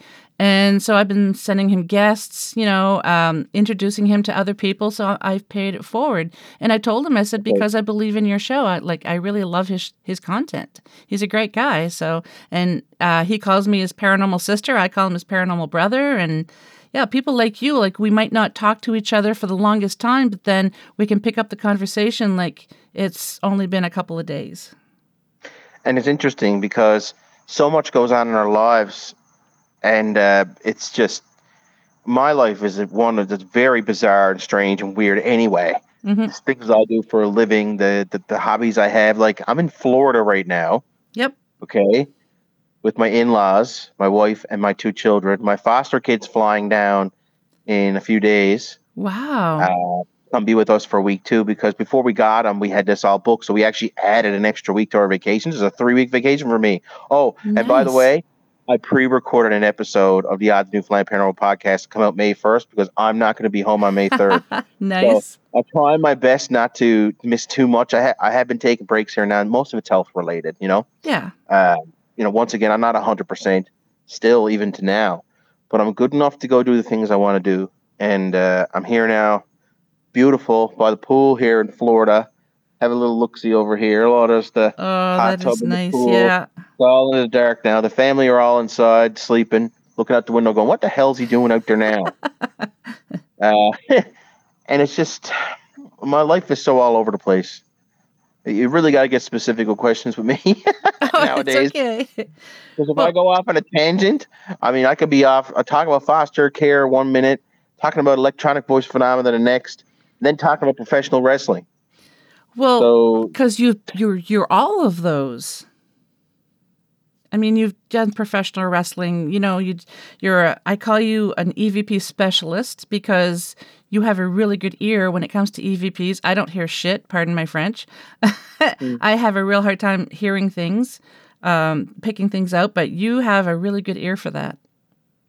I think it comes from, um, to be honest with you, and this might sound a little strange, but actually, I think that comes from wrestling. Uh, one of the things when you're in the ring, and, and I know it's a lost art now, but uh, in professional wrestling, there's two things really. First off, there's reading the crowd and hearing through the crowd. Usually, when you're surrounded by a thousand people, they're all cheering. All you hear is this. Yeah. you don't hear any real uh, one or two things. But over the years, I got the ability to hear people, you know, who are closer to the ringside saying what they want to say, and using that as an opportunity to interact with them. So, hmm. for instance, if I heard, "Yeah, kick him in the guts," like through all the crowd, Yeah. I'd go, "Oh yeah," and then I kick him in the guts, and then that person would go, "Oh, we did it! Yay!" and the Right? crowd So- goes wild. Yeah. and the crowd goes, "Well," or that one person. well, yeah. so so there's that and then there's the other part of it too where um, and once again i'll say it again it's a lost art calling a professional wrestling match. Most people don't do it anymore. They plan their matches from start to beginning. Uh, but when i'm in the ring it's it's i usually call my match while i'm in there. So i got to have really good listening skills and the ability to talk with my mouth looking kind of like this so you can hear on the saying nothing's moving. And it's uh, it's not easy for people to, to hear and do. Then there's the other part of it too where i'm in newfoundland. Very few bands come here. I never ruined my ears as a young child at all. Like I got good hearing, I really do, and it's uh, it's it's part of that EVP research. I mean, unfortunately, I've spent more time in my life lying down with a pair of headphones on, listening to nothing, hmm hmm than I probably spent doing anything else. So it's it's interesting. I think I clocked myself one time for an investigation I did over the course of three weeks because I was the kind of guy who liked to go back to a place three or four times. It's important to go And, back. uh, well, I mean, people don't do it. And not only that, people can barely get into places now because of COVID, too. Even now, COVID's an issue. And I mean, we're Mhm. talking something that's been going on now for almost four years. I know it's wild. It's crazy, but I'm glad it. I'm glad it happened in a lot of ways, as I think it really, COVID really got people who aren't truly at this for passionate reasons, just got them onto other things. Does that make sense? Yeah, it does. if you're not 100% dedicated to something like the reality of it is is right now i i sold my ghost hunting gear a few months back. Did you really? every single piece of it. And i took it and I, and I put it up and i said you know what? I'm done. I'm not going to re-record anymore. I'm not going to be doing this anymore. I want to focus on podcast and maybe something else. Hmm and uh, this is even before wrestling came back into my life again. But anyway the the objective for me was to i can't part ways with something that's still in my closet. It has to come out. It has to be given to the next generation. Like Mhm. i sold three or four spirit boxes a bunch of recorders a Rodave diode oh my god everything i had. Hmm. and the guy who bought it for me was going to start a show. And i was like man i can't think of a better person to give it to. Here if you got any questions let me know. It's a lot of work. Hmm good luck. And uh, he took it and went on, and I was so I felt uh, a little sad, but at the same time, I also felt like okay, yeah, no, this is a good this is a good chapter. Mhm. It's only a chapter in your life. It's time to turn the page on it. And uh, the podcast is something I want to keep till I can't do it anymore. So my mission is to have that there, and there's a couple of reasons why. Number one, uh, the recent health scare a few years ago. Mhm. Uh, you know, it, I mean, I was I should be dead realistically. I shouldn't be alive. I, th- I think it's important to have a record there for my kids. Yeah. So they can hear my voice anytime they want. My little guys can listen to me talk about monsters and goblins and weird stuff anytime, anywhere. I, I think that's a pretty powerful motivator. And there's the, also the other part of it too, where professional wrestling has come back into my life again now. That I didn't know. Yeah, so time Hmm. for me to tell you all about it then. Why not? Yes, yes. So this is pretty interesting. So, so an interesting thing happens when you almost die and you're almost forty. Your midlife crisis happens a little earlier. Yeah. A few friends of mine, uh, we were together chatting, and he goes, "You know, like, I really miss wrestling." I was like, yeah, me too, man. Uh, to be honest with you, after this health scare, I'm feeling like I want to have one more run. And there are other promotions going on here, uh, but like my overall feeling is that they're either run by people who aren't uh, dedicated to wrestling as a culture. Mm-hmm. Like they, they're the type of people who will purposely not talk about what happened before to show everything's new, or they're run by people who have the best of intentions but just don't have the resources to make things the way they should be, like at a certain level. Um, Newfoundland is not known for its professional wrestling, and I think that is a travesty, absolute travesty. There are people who are in my province right now who are so ridiculously talented, who are overlooked completely because they are in Newfoundland. No other reason why. They're wrestling in Quebec, they'd be noticed. Oh yeah, Quebec's So- big for years. Massive for wrestling, wrestling big. So me and my three friends are sitting around. We look at each other and say, "Wait now, we're all in. You know, we're not in horrible shape." We all kind of laughed. We're going to have to get in shape. Yeah, yeah, yeah. We know, we know. you know, I mean, I'm feeling pretty good, guys. I don't feel like I can go out and wrestle a five star match or anything, but I, I don't feel like I go out there and embarrass myself either. Hmm. And it was kind of like we all realized, wow, like this is a part of us that kind of got taken away because we all became parents, we all became dedicated to other things, and it's like, you know, like, well, fuck it. What if we went and bought a ring? So and you did. the ring arrives in two weeks. That's exciting. six months to get six months to get to here. It's the first ever twenty by twenty professional wrestling ring to ever come to Newfoundland. That's amazing. which is pretty cool. We also pulled our money together and got a nice big entrance way, so we're going to look really professional. We put stuff off, and I'm doing something I always love to do, which is be creative. I'm writing storylines for wrestlers now that are years in the making. So that's what I'm doing right now. I've, I've taken my my author my author abilities now that I use for you know writing my own book, NewfiEVP, talking with the dead in Newfoundland, and put it towards creating moments and memories and stories. And uh, I'm really, really excited to get back to that again. It's uh, it's something I did before for a short period. I never really got a chance to bring it to fruition. But my ideas are very good when it comes to wrestling, and uh, I'm super excited to see just people's eyes light up when they read my stuff and they go, "Oh yeah, I can see me doing that for a year. Yeah, let's do it." You So- might put Newfoundland on the map for wrestling. I think Newfoundland is on the map. It's just not. Unfortunately, a lot of maps don't even have Newfoundland on it. Let's just be honest. They forget us. Newfoundland is like the little bastard stepchild that nobody wanted. Last one to join Confederation. Yeah, we'll take these idiots, whatever. and like, I don't know. I I've always had this feeling like Newfoundland's always been just you know third world country in Canada because it doesn't have anything. Like, I'm sorry, but like I went to Moncton, okay, not long Yep. ago. I yep. And the ho- worst streaks in. Moncton, the worst streaks in Moncton look better than Newfoundland. Really? Our harbor front is gorgeous, yeah. and a lot of downtown heritage sites are beautiful. But for the most part, our city is just, it makes no sense. If you ever gone to Newfoundland and drove around, you'd be so confused. I still can't find my way around. It's just, And you're I from look at there. Newfoundland. I know, I know. I'm horrible with direction anyway, Okay, I'm, I'm a type A personality. Like, you can tell me what to get you at Walmart a hundred times, unless you write it down. Ain't gonna happen. with directions. but uh, I really feel like Newfoundland's always been kind of left out in a lot of ways, and it's part of the culture too, and uh, it's felt very deeply. So when I tell people, no, no, no, you can be a best-selling author, just like me. You can have an award-winning podcast, just like me. You can be a professional heavyweight champion, just like me. You can have 11 foster kids, just like me. You can do all these great things. It's just the culture doesn't even can't even absorb it because it's just this. Uh, what's the word I'm looking here for? It, it, feels like it feels like the world's a little bit more hopeless since this COVID thing happened. I think, and uh, it's it's time to bring some of that hope back. I think, and uh, in wrestling we call it the hope spot. It's something for the the good guy does before he gets cut off by the heel again, who's the bad guy.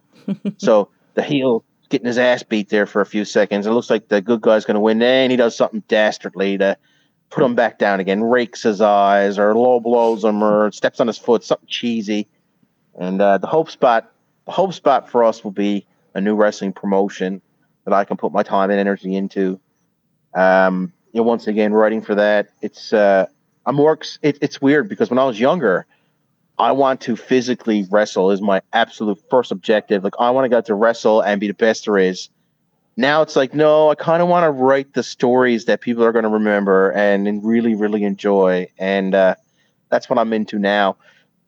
I, I think I'm going to do a little bit of wrestling, but it won't be the focus this time, and I'll be more at peace with that. Yep. And uh, rightfully so. I'll be 40 now next February, so I'm not exactly a spring chicken.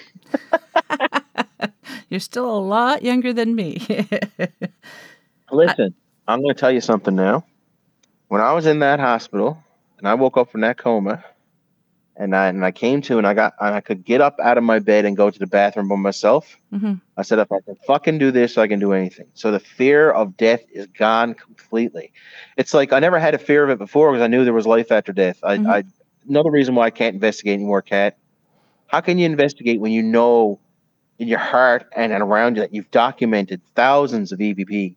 Like there's something to it. Mhm. And you know, I'm not going to sit here and tell you exactly what electronic voice phenomena is, but I'm going to tell you that, man, there's no doubt in my mind there's something to it. There's something to it. You don't just die and everything goes black. That's not how this works. There's an afterlife of some sort. I don't know what it is. And how can I investigate without being objective? I'm, I'm a hypocrite. The, the actual word investigate, you know, really means to go out and be objective and look at the facts. I can't do that anymore. Yeah. I know I know ghosts are real. I know that they leave messages for you on your recorder somehow. I know it's very, very real. And I can't I can't disagree with that now. Do you feel So comfortable talking about your? NDE? Always. Always. In fact, it's uh it's a really interesting thing. Um you know, I've pieced together a lot of the, the things that were going on in my brain at the time and wrote out every single memory I have been in a coma, and everything is just so surreal, absolutely insane. Interestingly enough, though, a lot of what was going on around me, probably while I was unconscious, were turned into this bizarre world I lived in for felt like years. And you know that near-death experience, I, I think a lot of people talk about having their life flash before their eyes before they die. Sometimes, mm-hmm. I think there's more to it than that. Um, you know, I'd like to I'd like to have more people who've had those near death experiences and been in comas and stuff hmm talk to me about what they've been through. There's an incredible story there alone of everything I can remember being in that coma. And it would blow your mind like to the fact that I was just a completely different person living a different life. I can remember and, and this is not something that went on for a few minutes. Like this was years. I lived years in that coma. It felt Wow. like. Can you can you Well- walk us through your experience? What happened and and what happened to you before it? Like, oh, what's the word I'm looking for? How did you get to be in the coma, and what happened to you during your coma? Sure, no problem. So I'm going to tell you right now that the scariest way to die is asphyxiation. Okay, mm-hmm. so that's not necessarily being choked to death. It's it's I can't get oxygen into my lungs and I struggle and I die. That's what happened to me. So it's the scariest way to die. It's documented. Uh, it was the 28th of December. I was out on a date with my wife. We were staying at a hotel celebrating my brother and sister's uh, anniversary. We wanted to go and just have a nice time, and I wasn't feeling very good, but I was, like, you know what, let's go, let's go have some fun. And uh, they all went downstairs swimming, and I looked at all of them and said, "Yeah, I'm gonna stay up here in the room now and just have a beer and watch the show." And I'm just not feeling it, man. I'm feeling a little bit out of it. And they're like, "Okay, cool." They went on downstairs. They came back up, looked at them, and said, "We gotta go to the hospital. I'm having trouble breathing." hmm My wife now is a nurse, so there's two kinds of wives and there's two kinds of nurses. My wife loves me very much, there's no doubt, but very little empathy when it comes to health stuff because she watches people die for a living. Yeah. So, and I, and I don't think she ever really forgave herself when I looked at her and said, "Yeah, like I'm not feeling good." She'd go, away, Johnny, there's nothing wrong with you, boy. Jeez, go on." I'm like, I'm I'm feeling like I might need to go to the hospital. Like I'm having trouble breathing and catching my breath. And I can remember looking at her and saying, "Okay, so I'm going without you. If you're coming with me, come on." Mhm. Anyway, we went downstairs, got in the cab, went to the hospital, walked into the waiting room, explained who I was, what's going on. they looked at me and they said, "Oh yeah, you don't look too bad." And they took my oxygen levels and were like, "Ooh, yeah, your oxygen isn't very good. You are struggling to breathe." I'm like, "Thank you." Mm. Like I don't have COVID. I've been tested three times this week. I thought it was just a cold or something. They tested me for COVID immediately. Rapid tested me, and you're like, nothing COVID coming up. So I thought, God, that was so weird, right? Because it was Mhm. like, how could it not be COVID? Yeah. Newfoundland, we, I, I went to the hospital on the 28th. Um, I sat in a bed, and they put this thing on me that people with sleep apnea use, Mhm. um, just to kind of give my lungs a little break, so to speak, so I can drift off and get some rest. Because what they think is going on is my lungs were spasming um, from being overworked, which is something that happens with your heart too. It's like almost like a heart attack for your lungs, basically. Uh, they put me on that, and I seemed to chill out and calm down, and I felt really tired. I was like, "Oh, this feels good. The pure oxygen. I don't feel panicked anymore. This is great." I looked at my wife and said, "You know what? I'm gonna go to sleep now, like the doctor wants me to for a little while, and and like everything's gonna be fine." She's like, "Yeah, I agree." So I fell asleep, and she stayed there for an hour, and they were like, "Yeah, you go on back to the hotel now. He'll be all right now. Probably another day or so. We'll let him rest." Anyway, my wife, my poor wife, she goes back to the hotel room, goes to sleep. They call her back six o'clock in the morning. He's critical. Come back to the hospital. So my last memory is I woke up. I was in a massive panic. I couldn't get any air in. I ripped the mask off my face. They had on me. I looked around. I was banging on the walls, doing it all. I sat up on the bed and gripped the sides of the bed, trying to get my breath. And I remember the doctor or the nurse came in and she was like, "Oh, code, code, code." I remember her saying code or something and hitting the buttons. Uh, I couldn't breathe. She knew right away because she could just tell by looking at me, I guess. Mhm. And everything just very slowly faded to black. Woke up two weeks later. Didn't know who I was, where I was. Couldn't move. After two weeks in a coma, your body just completely shuts down. You can't move. Plus, the drug they gave me, propofol, is a very, very strong drug. Extremely, like it's a it's a sedative. It's also like it's just you take that, it puts you in a coma. Basically, they, they had to put me in a medically induced coma Mhm. so my lungs could recuperate because I couldn't do it alone. And uh, it was absolutely fucked, to say the least. Part of my French. the things I saw in that coma were as real as me and you talking right now. I'm telling you right now that it wasn't necessarily a near death experience in my brain. This was an artificially created world that my brain pieced together through pieces of my personality and what was going on around me at the time. To give you an example, I dreamt that I was on a resort. Okay? Not like this one. I dreamt I was like like down in Dominican Republic somewhere, like something I'd done before many times that I absolutely love to do. And I remember I was sitting down on the beach chair, and funny enough, everything I did, I was always sitting down though. I never walked in any of my hallucinations. That's so interesting. isn't it? It's like your, my brain knew I was sedated, but I was still on that ash. Honestly, it's astral projection for any lack of word. How could it not be? Your body is not moving, but you are. So it's it's really interesting. But anyway, I was on the resort, and uh, I remember seeing people come out, and they started handing me drinks, and I was drinking, and I was having a good time and chatting with people. It was so much fun, and just everyone was celebrating. Like I remember that, and then I can't remember what happened after that. So my thought is, remember, I went in on the 28th of December. What if that was the nurses and everyone celebrating New Year's with their little fake champagne in a Oh, merge, yeah. like they would? They do it singing and dancing with the party hats on and stuff. They do that every year. Mhm. And that's what I'm thinking. That's what that was. I took that party atmosphere, that little stuff that's going around me, and I turned that into a whole hallucination based on my personality and my experiences in the real world. Absolutely bizarre. Bizarre. Like, I don't, I'm not going to recommend a coma to anybody. but if you're ever near death yourself or know anybody who's near death and they say, you know, we want to make you comfortable hmm and they say propofol, go for it. it's the best trip I ever had. And this is from, from a guy who done a lot of mushrooms. that could be your wrestling name. propofol. Yeah. I'm gonna put you to sleep. Exactly. Jesus Christ, that's terrible. oh my God. Okay, I can hear it now. I'm coming to the ring and I get the guy in a hold. I'm just like, go to sleep. Put him, put him in a sleeper hold. Down he goes. yeah. Yeah, make, makes sense, Kat. Makes sense. You know. the uh, the hardest part of all this is seeing your kids and your wife go through it. Luckily, I wasn't there to see any of it. yeah. but uh, yeah, it's uh, it was it was it was pretty traumatizing on everybody in our family. All jokes aside, and uh, you know, it's I.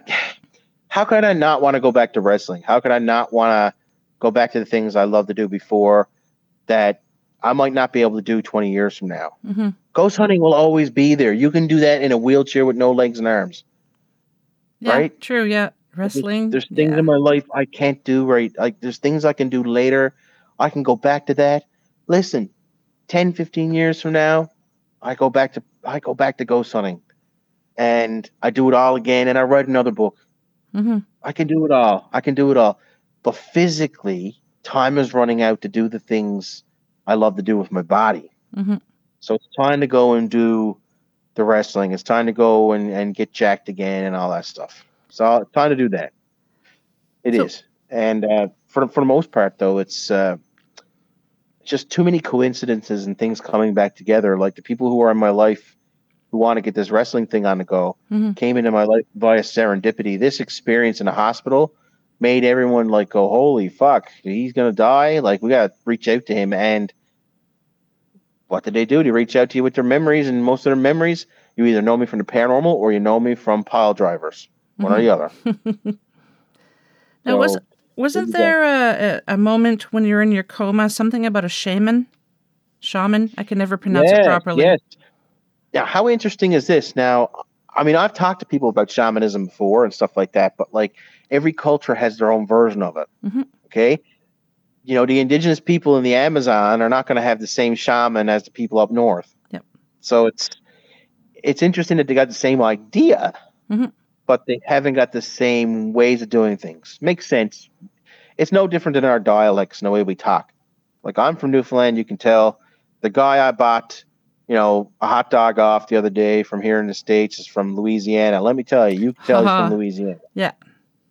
And uh, I don't know, man. I'm don't tell Steph, but the girls here and their accents, oh my god. I think I was a Newfoundlander born and raised, but Mhm. I'm probably a better off being a Yankee Doodle. I really do. anyway, where was I too? What was I talking Shaman. about? Shaman. Yes, yes, the shaman. Get the girls out of your about that. mind, Jon. Get the girls out of your mind. I can't help it. I can't help it. There's other things that have been reawakened.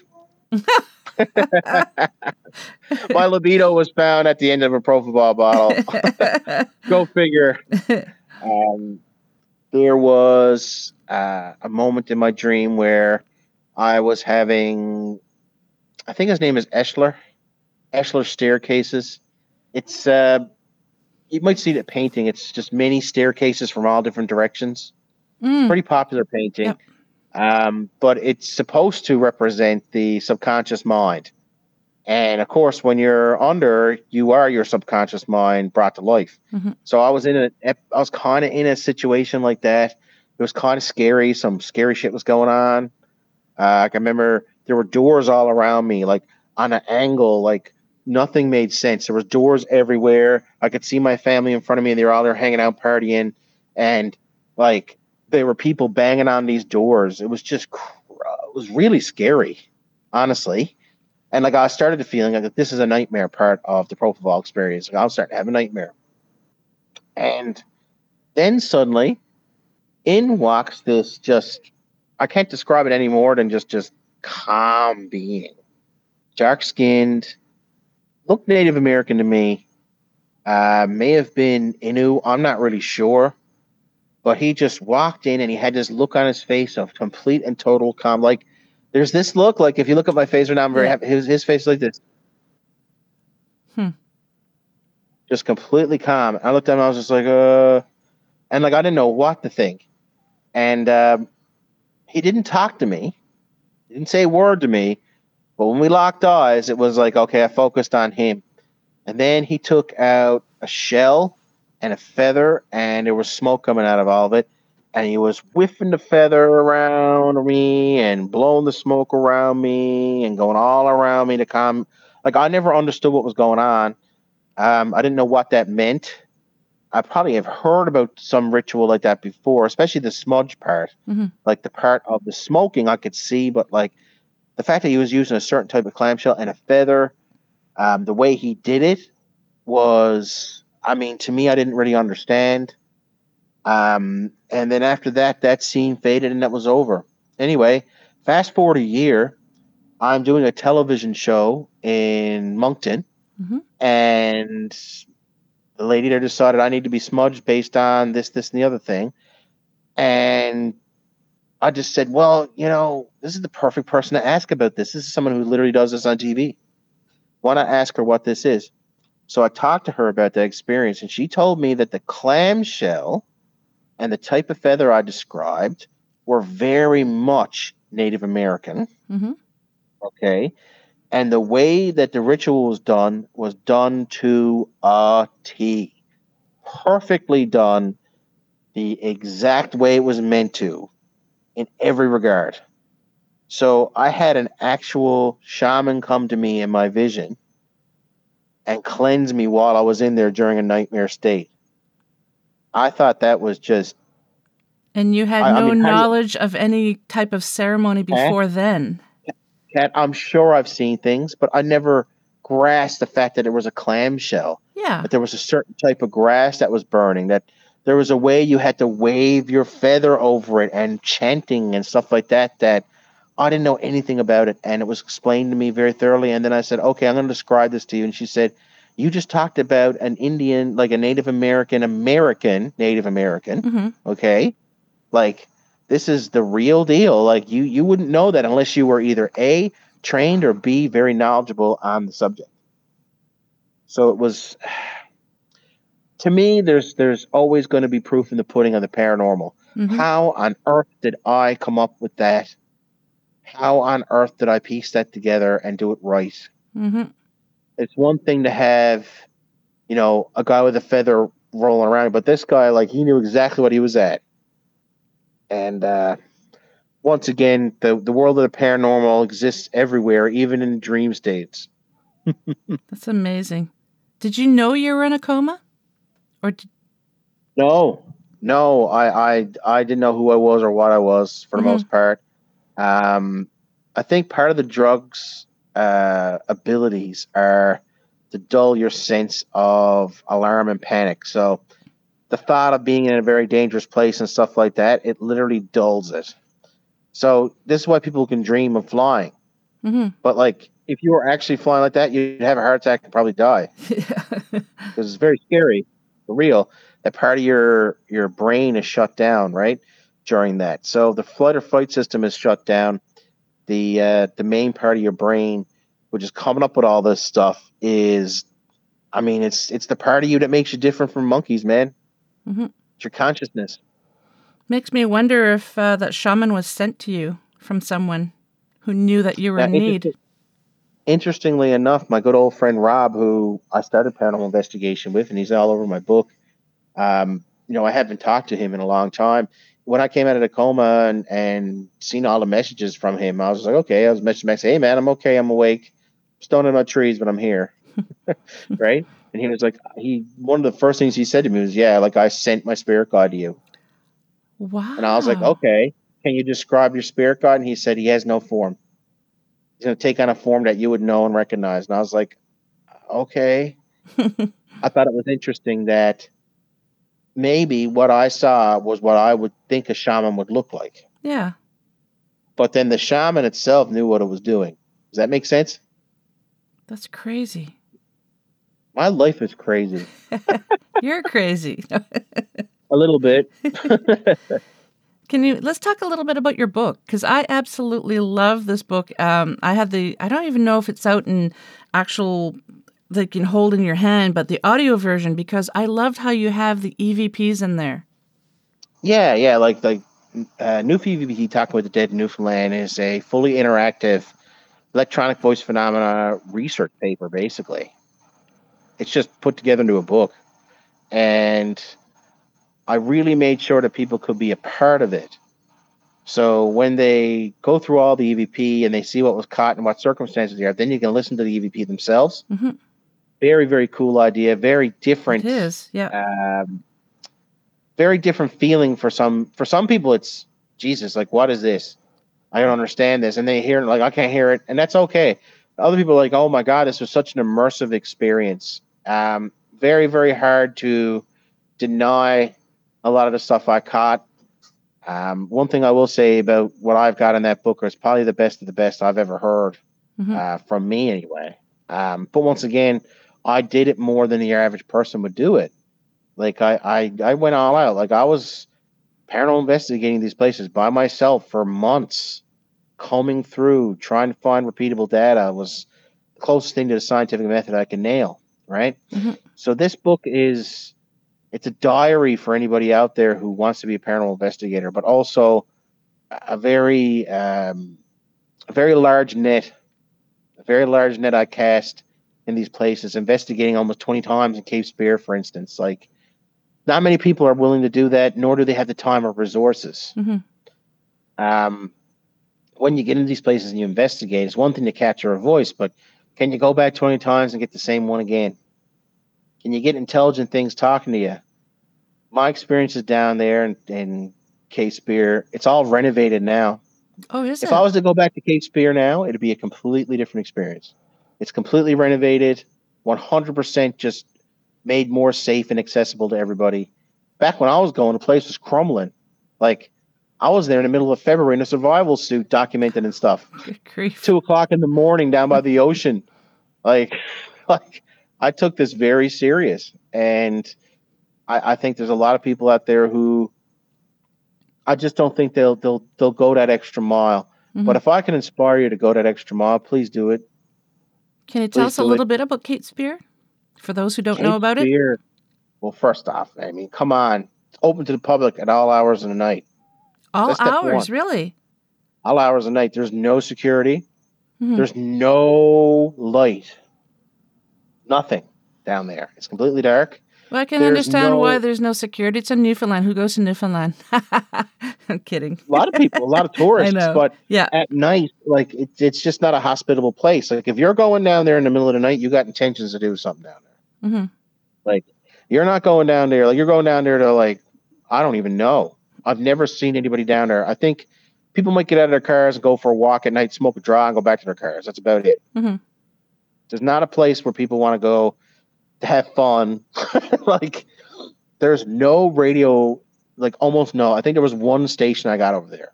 So perfect for EVP work and amazing for spirit box work because whatever comes through, chances are it's going to be paranormal. Mhm. And like w- one of the little secrets of this place was I had software that only detected the the audio pops on it. So what that meant was that it saved me hours and hours and hours of research.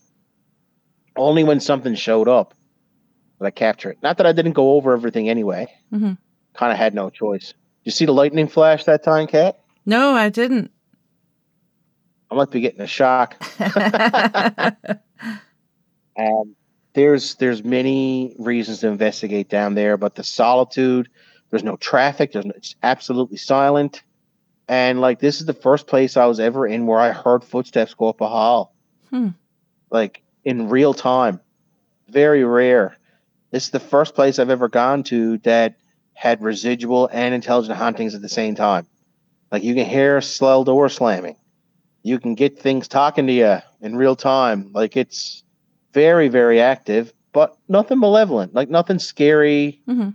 nothing to the point where it's going to be harmful um i really enjoyed it and to be honest some of the happiest moments of my life was down in that creepy ass place three or four o'clock in the morning on a saturday night just me and my spirit box going and me talking to some random spirit down there trying to make a connection i uh, i remember very fondly a funny story from this place though and uh, I'll share it with you because I think it'll Please, make you laugh. this is funny. So me and my buddy are down there investigating, and uh, completely closed off down there once again. It's a really cold night, but it's fall. which means that people might come by. Basically, uh, we have alarms set up in two of the motion sensor alarms. Actually, Mhm. set up in one of the tunnels because we keep getting the footsteps. We don't get any pictures of anything doing it. Like we're still trying to figure out what's causing that sound. So we set we set up the uh, the perimeter alarm. So this thing will go off if anybody walks by. anyway, we go on to the other bunker, which is like two minutes away, and we're investigating away. And all of a sudden, while we hear in the background is wee wee wee wee wee wee. wee. Yep. We're looking at each other and go, "Oh, we got something! We got something!" So we run back, and here is here is three kids. Oh no. Here there's three people down there smoking a draw, right? And they're like, "What the fuck is this?" And I was just like, "Oh, we're down here uh, doing some investigation. Sorry about that. You know, we didn't think anybody would be down here at two o'clock in the morning." and they were like, "Yeah, well, that's why we wanted to come here and smoke weed." And I was like, "Okay." So the three of them are there baked out of their minds. I look over at Rob and I go, do you guys want to go on a ghost hunt?" and they go, "Yeah." and like I can remember being, I'm like, let's bring them to the tunnel where we hear the footsteps, and we all went in the other room, and it was so quiet, and we hear the footsteps. We like it's very prevalent. Like you, you couldn't you couldn't miss it. And the other guy was like, "Oh my god, what was that?" I was like, "I'll go out and look." He's like, "You're the bravest person that ever lived." It was like it was like investigating with Shaggy from Scooby Doo for real. And uh, some anyway, Scooby snacks. I, I thought it was great fun. There's a bit of entertainment there for sure That's awesome. and uh, they had good fun. But that was probably the only time my, my investigating ever turned to something goofy and fun. And uh, it's uh, it's a story I kind of hold dear to my heart because I know there's entertainment value in what we do as well, and uh, you know, laughing and carrying on with everybody. Now you had to see the lightning that time. No, I'm not. I, might I'm get- just looking get- at you. We might get rained out. Oh no, Come on, give us a lightning flash. that would be perfect ambience. I know. so, what's the history Ah, of Cape we're the Spear? ambulance. Well, what's the history of Cape Spear? Uh, basically, it was a defense fort, which was built for World War One and World War Two as well. It was used for sinking Nazi boats. Uh, great big battle guns up on top of the hill, basically that could go down about hundred meters into the water. Great Hmm. big cannonballs, like lots of that kind of stuff. That technology back then was top notch. Mhm. Uh, most of the soldiers that were there weren't from Newfoundland, though. They were mostly British. And uh, a lot of the EVP we got through there were actually Brits coming through. That's A amazing. lot, of, a lot of mates, a lot of mates, Yeah. and a lot, a lot of oys and stuff like that. Uh, there was a couple of stories of people down there too drowning, unfortunately, Oh, because it's the most easterly part of Canada. Cape Mhm. Spear is that portion. So if you were of the spiritual idea that you want to journey across the world or anything like that, uh, unfortunately, five of the six people that have quote unquote died down there or committed committed suicide are Asian. Uh, really? yeah, I don't really understand what the premise of it is, but anyway, it is true. There was at least two people killed down there in the time that I was investigating alone.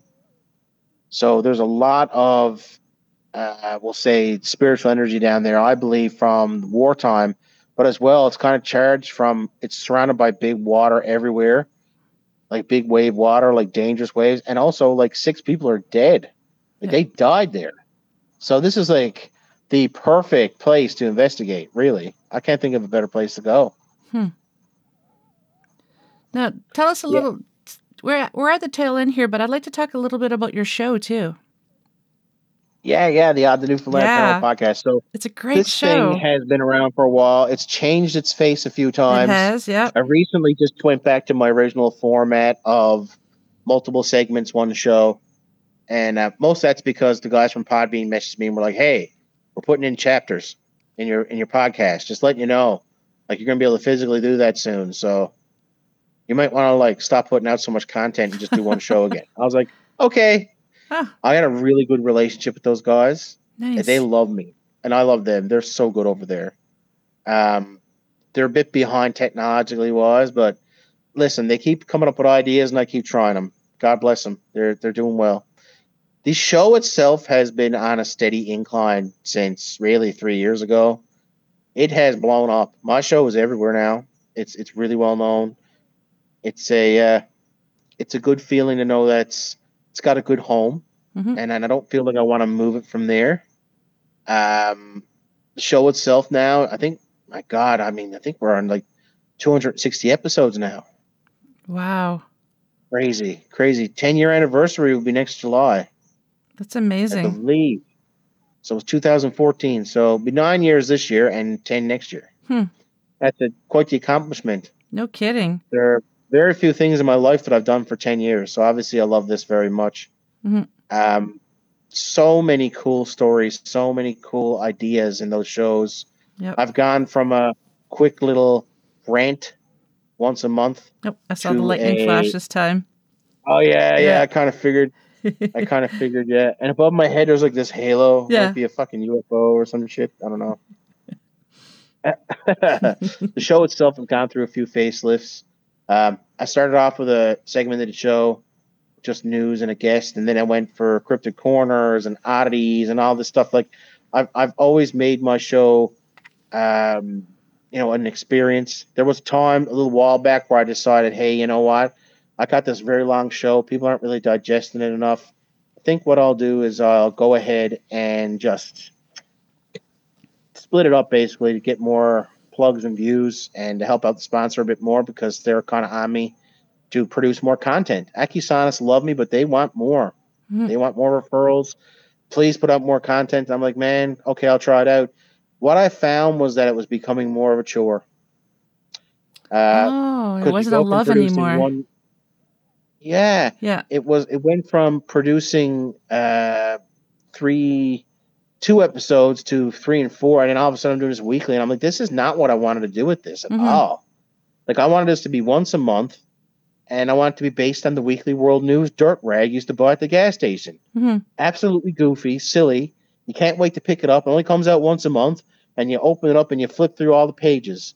One page is paranormal news. Next page is the crypto corner. Next page is this. That's what I wanted my show to be. So I kind of got away from that.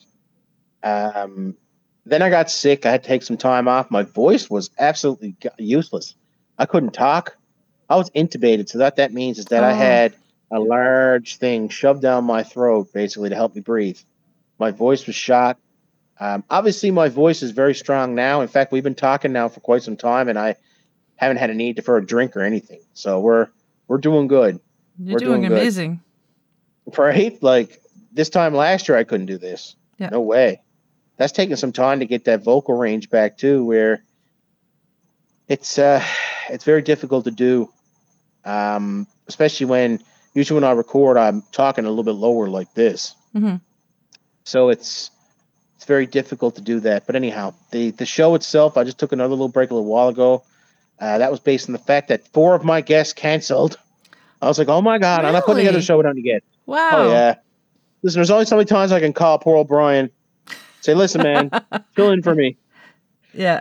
Love Brian. but I love him too. But anyway, there's a, a couple of um, things now coming up. So I got a show coming out on the first of May, but I'm in Florida, so that's not going to be a traditional show either. That's just going to be an interview, but it's a really good interview, and it's over an hour, so it fills the time slot. Nice. Um, I just released a classic episode of The Odd to Newfoundland, like classic episode of it, cryptid corner in it, everything.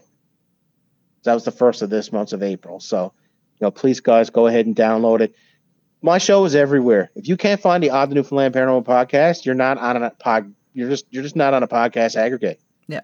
Like you can literally go type it into Google, Odd to Newfoundland Paranormal podcast, and it'll come up a hundred different ways to hear it and see it and love it. Um, I got a smart link now too for all my episodes I put up on Facebook. The uh, smart link will bring you to whatever, basically whatever app you got on your phone. So if you don't have any apps on your phone, it'll take you to Google. Mhm. If you've got Podbean, it, it won't take you there. But if you've got like Spotify, it'll take you to Spotify. Hmm. If you got iTunes, it'll take you to iTunes and just let you hear it. Once again, my, my content comes out on the first of every month, and uh, I, I sure would love to have everyone stop by and have a little listen to the crazy, goofy Noopy up north who cannot wait to entertain you, hopefully for another ten years. Folks, you really do have to tune in. He does have a really good show, and um, you make me laugh a lot of times too. Like I, you're Oh just my a great guy. So do, do you laugh at the fact that like so like my thing too like I don't curse on my show okay and like I've always been against it because I always thought about my little kids listening to this someday just Mhm. weird thoughts like that so but unfortunately this this world is so fucked so fucked you gotta curse so my thing now is I'm just putting in the sound effect the beep Oh yeah, and I've had people message me back and say, This is brilliant. You got to keep cursing. Like, this is so funny.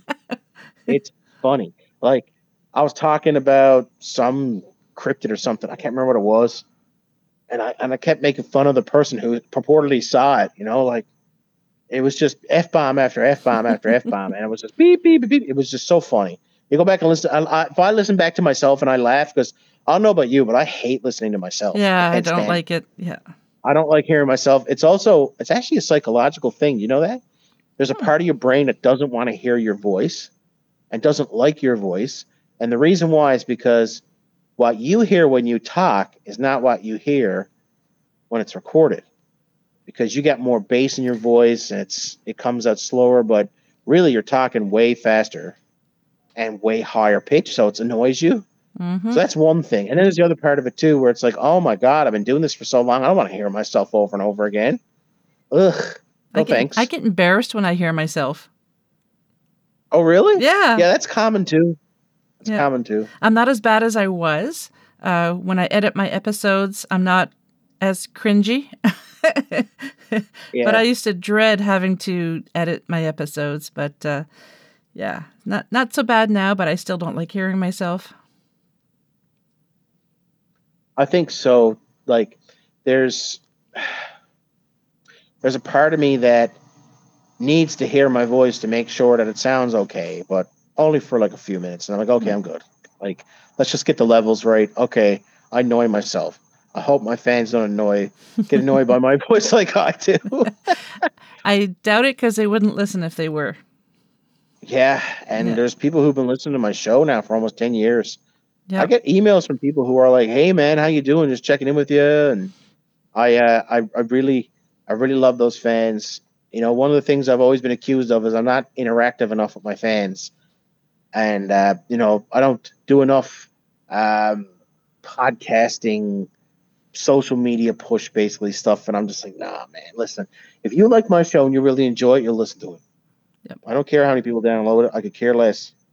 I got a great job. I got a great life. I don't I don't need to get paid in views and, and money that way. Like I'm good. Mhm. it's a it's a it's a passion project for me. And uh too much work. Too much work. Like I'll put the show out and I'll share it. Mhm. That's it. That's all you need to do. And networking like this helps. Yes. You know what I mean? Like having you there and, and and I love the fact that you wanted me to come on. And I I it was interesting when you mentioned me. I was like, oh my god, you know I got to come on your hundredth episode. Come Yep. on. Yep. In fact, I was probably like what your second guest. I think No. I was pretty um, low. I was, I was Yeah. I can't remember, but yeah. And you've been on a couple of times and we've had we've had so I, I remember one of the the first time I don't know if it was the first time you were on, but it was early on and we did lots of laughing, lots of laughing. And I had one Yeah. one comment say uh, it's not a true paranormal podcast because there's too much laughing and there's no laughter in the paranormal.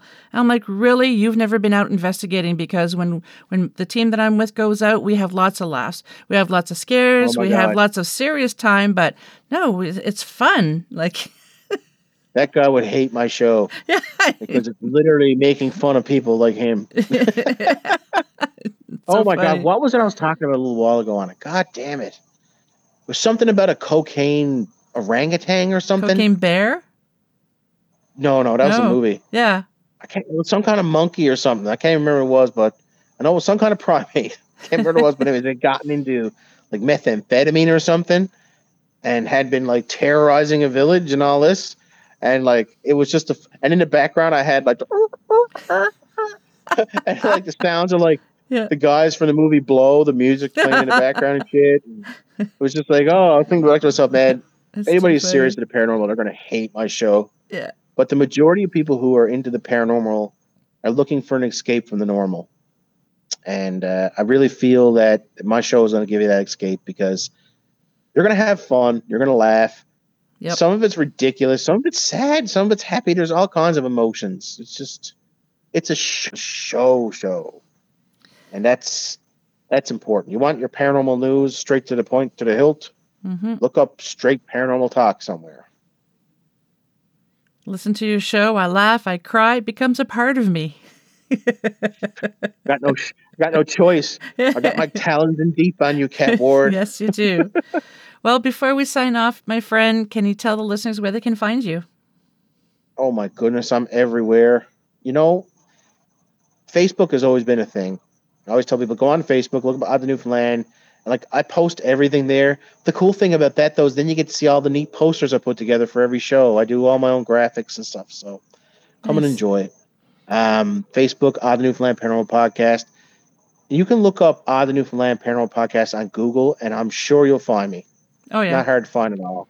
Um, I don't really have a dedicated website, but the Odd Newfoundland Paranormal Podcast on Podbean, that website, that aggregate, I'd really appreciate you going on there and leaving comments and stuff because it lets Podbean know that, hey man, we're still alive. Yep. Well, thank you so much, Jon. Thank you for being a part of my 100th episode. Thank you for helping me on this journey early on in the beginning and continuing support. I really appreciate you. Oh man, thank you so much for having me. I I really really am proud of you, and Thank you. uh, you know I look at you as one of mine. Yep, You're one of mine. You're one of the ones I inspire to to to go and do these things. So that you did. it's uh, it's it, it kind of it's kind of like a boomerang. It came back to me, and I went- uh, I love that. I, I love it so much that I would spend an hour or so of my beloved tropical vacation I in Florida know. with you. I by really the poolside appreciate it. all my family are sound asleep, wondering what the fuck I'm doing outside. yeah, I went from being terrified uh, for my fir- very first interview on your show to having my own show. So, again, thank you. I'm not terrified, but that lightning I just keep seeing up there, man, it's starting to freak me out. I should probably go before it Yeah. starts to rain. Actually, okay. See you, Kat. Thanks for having me. Thank you. Much love and respect, my friend.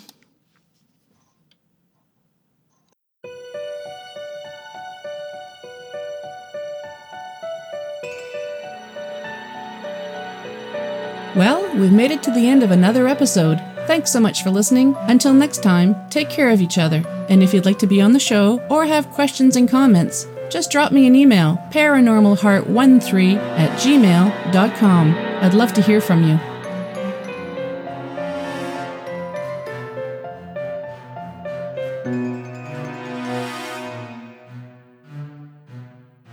Paranormal Heart would like to extend a special thank you to PurplePlanet.com for supplying the music for the show.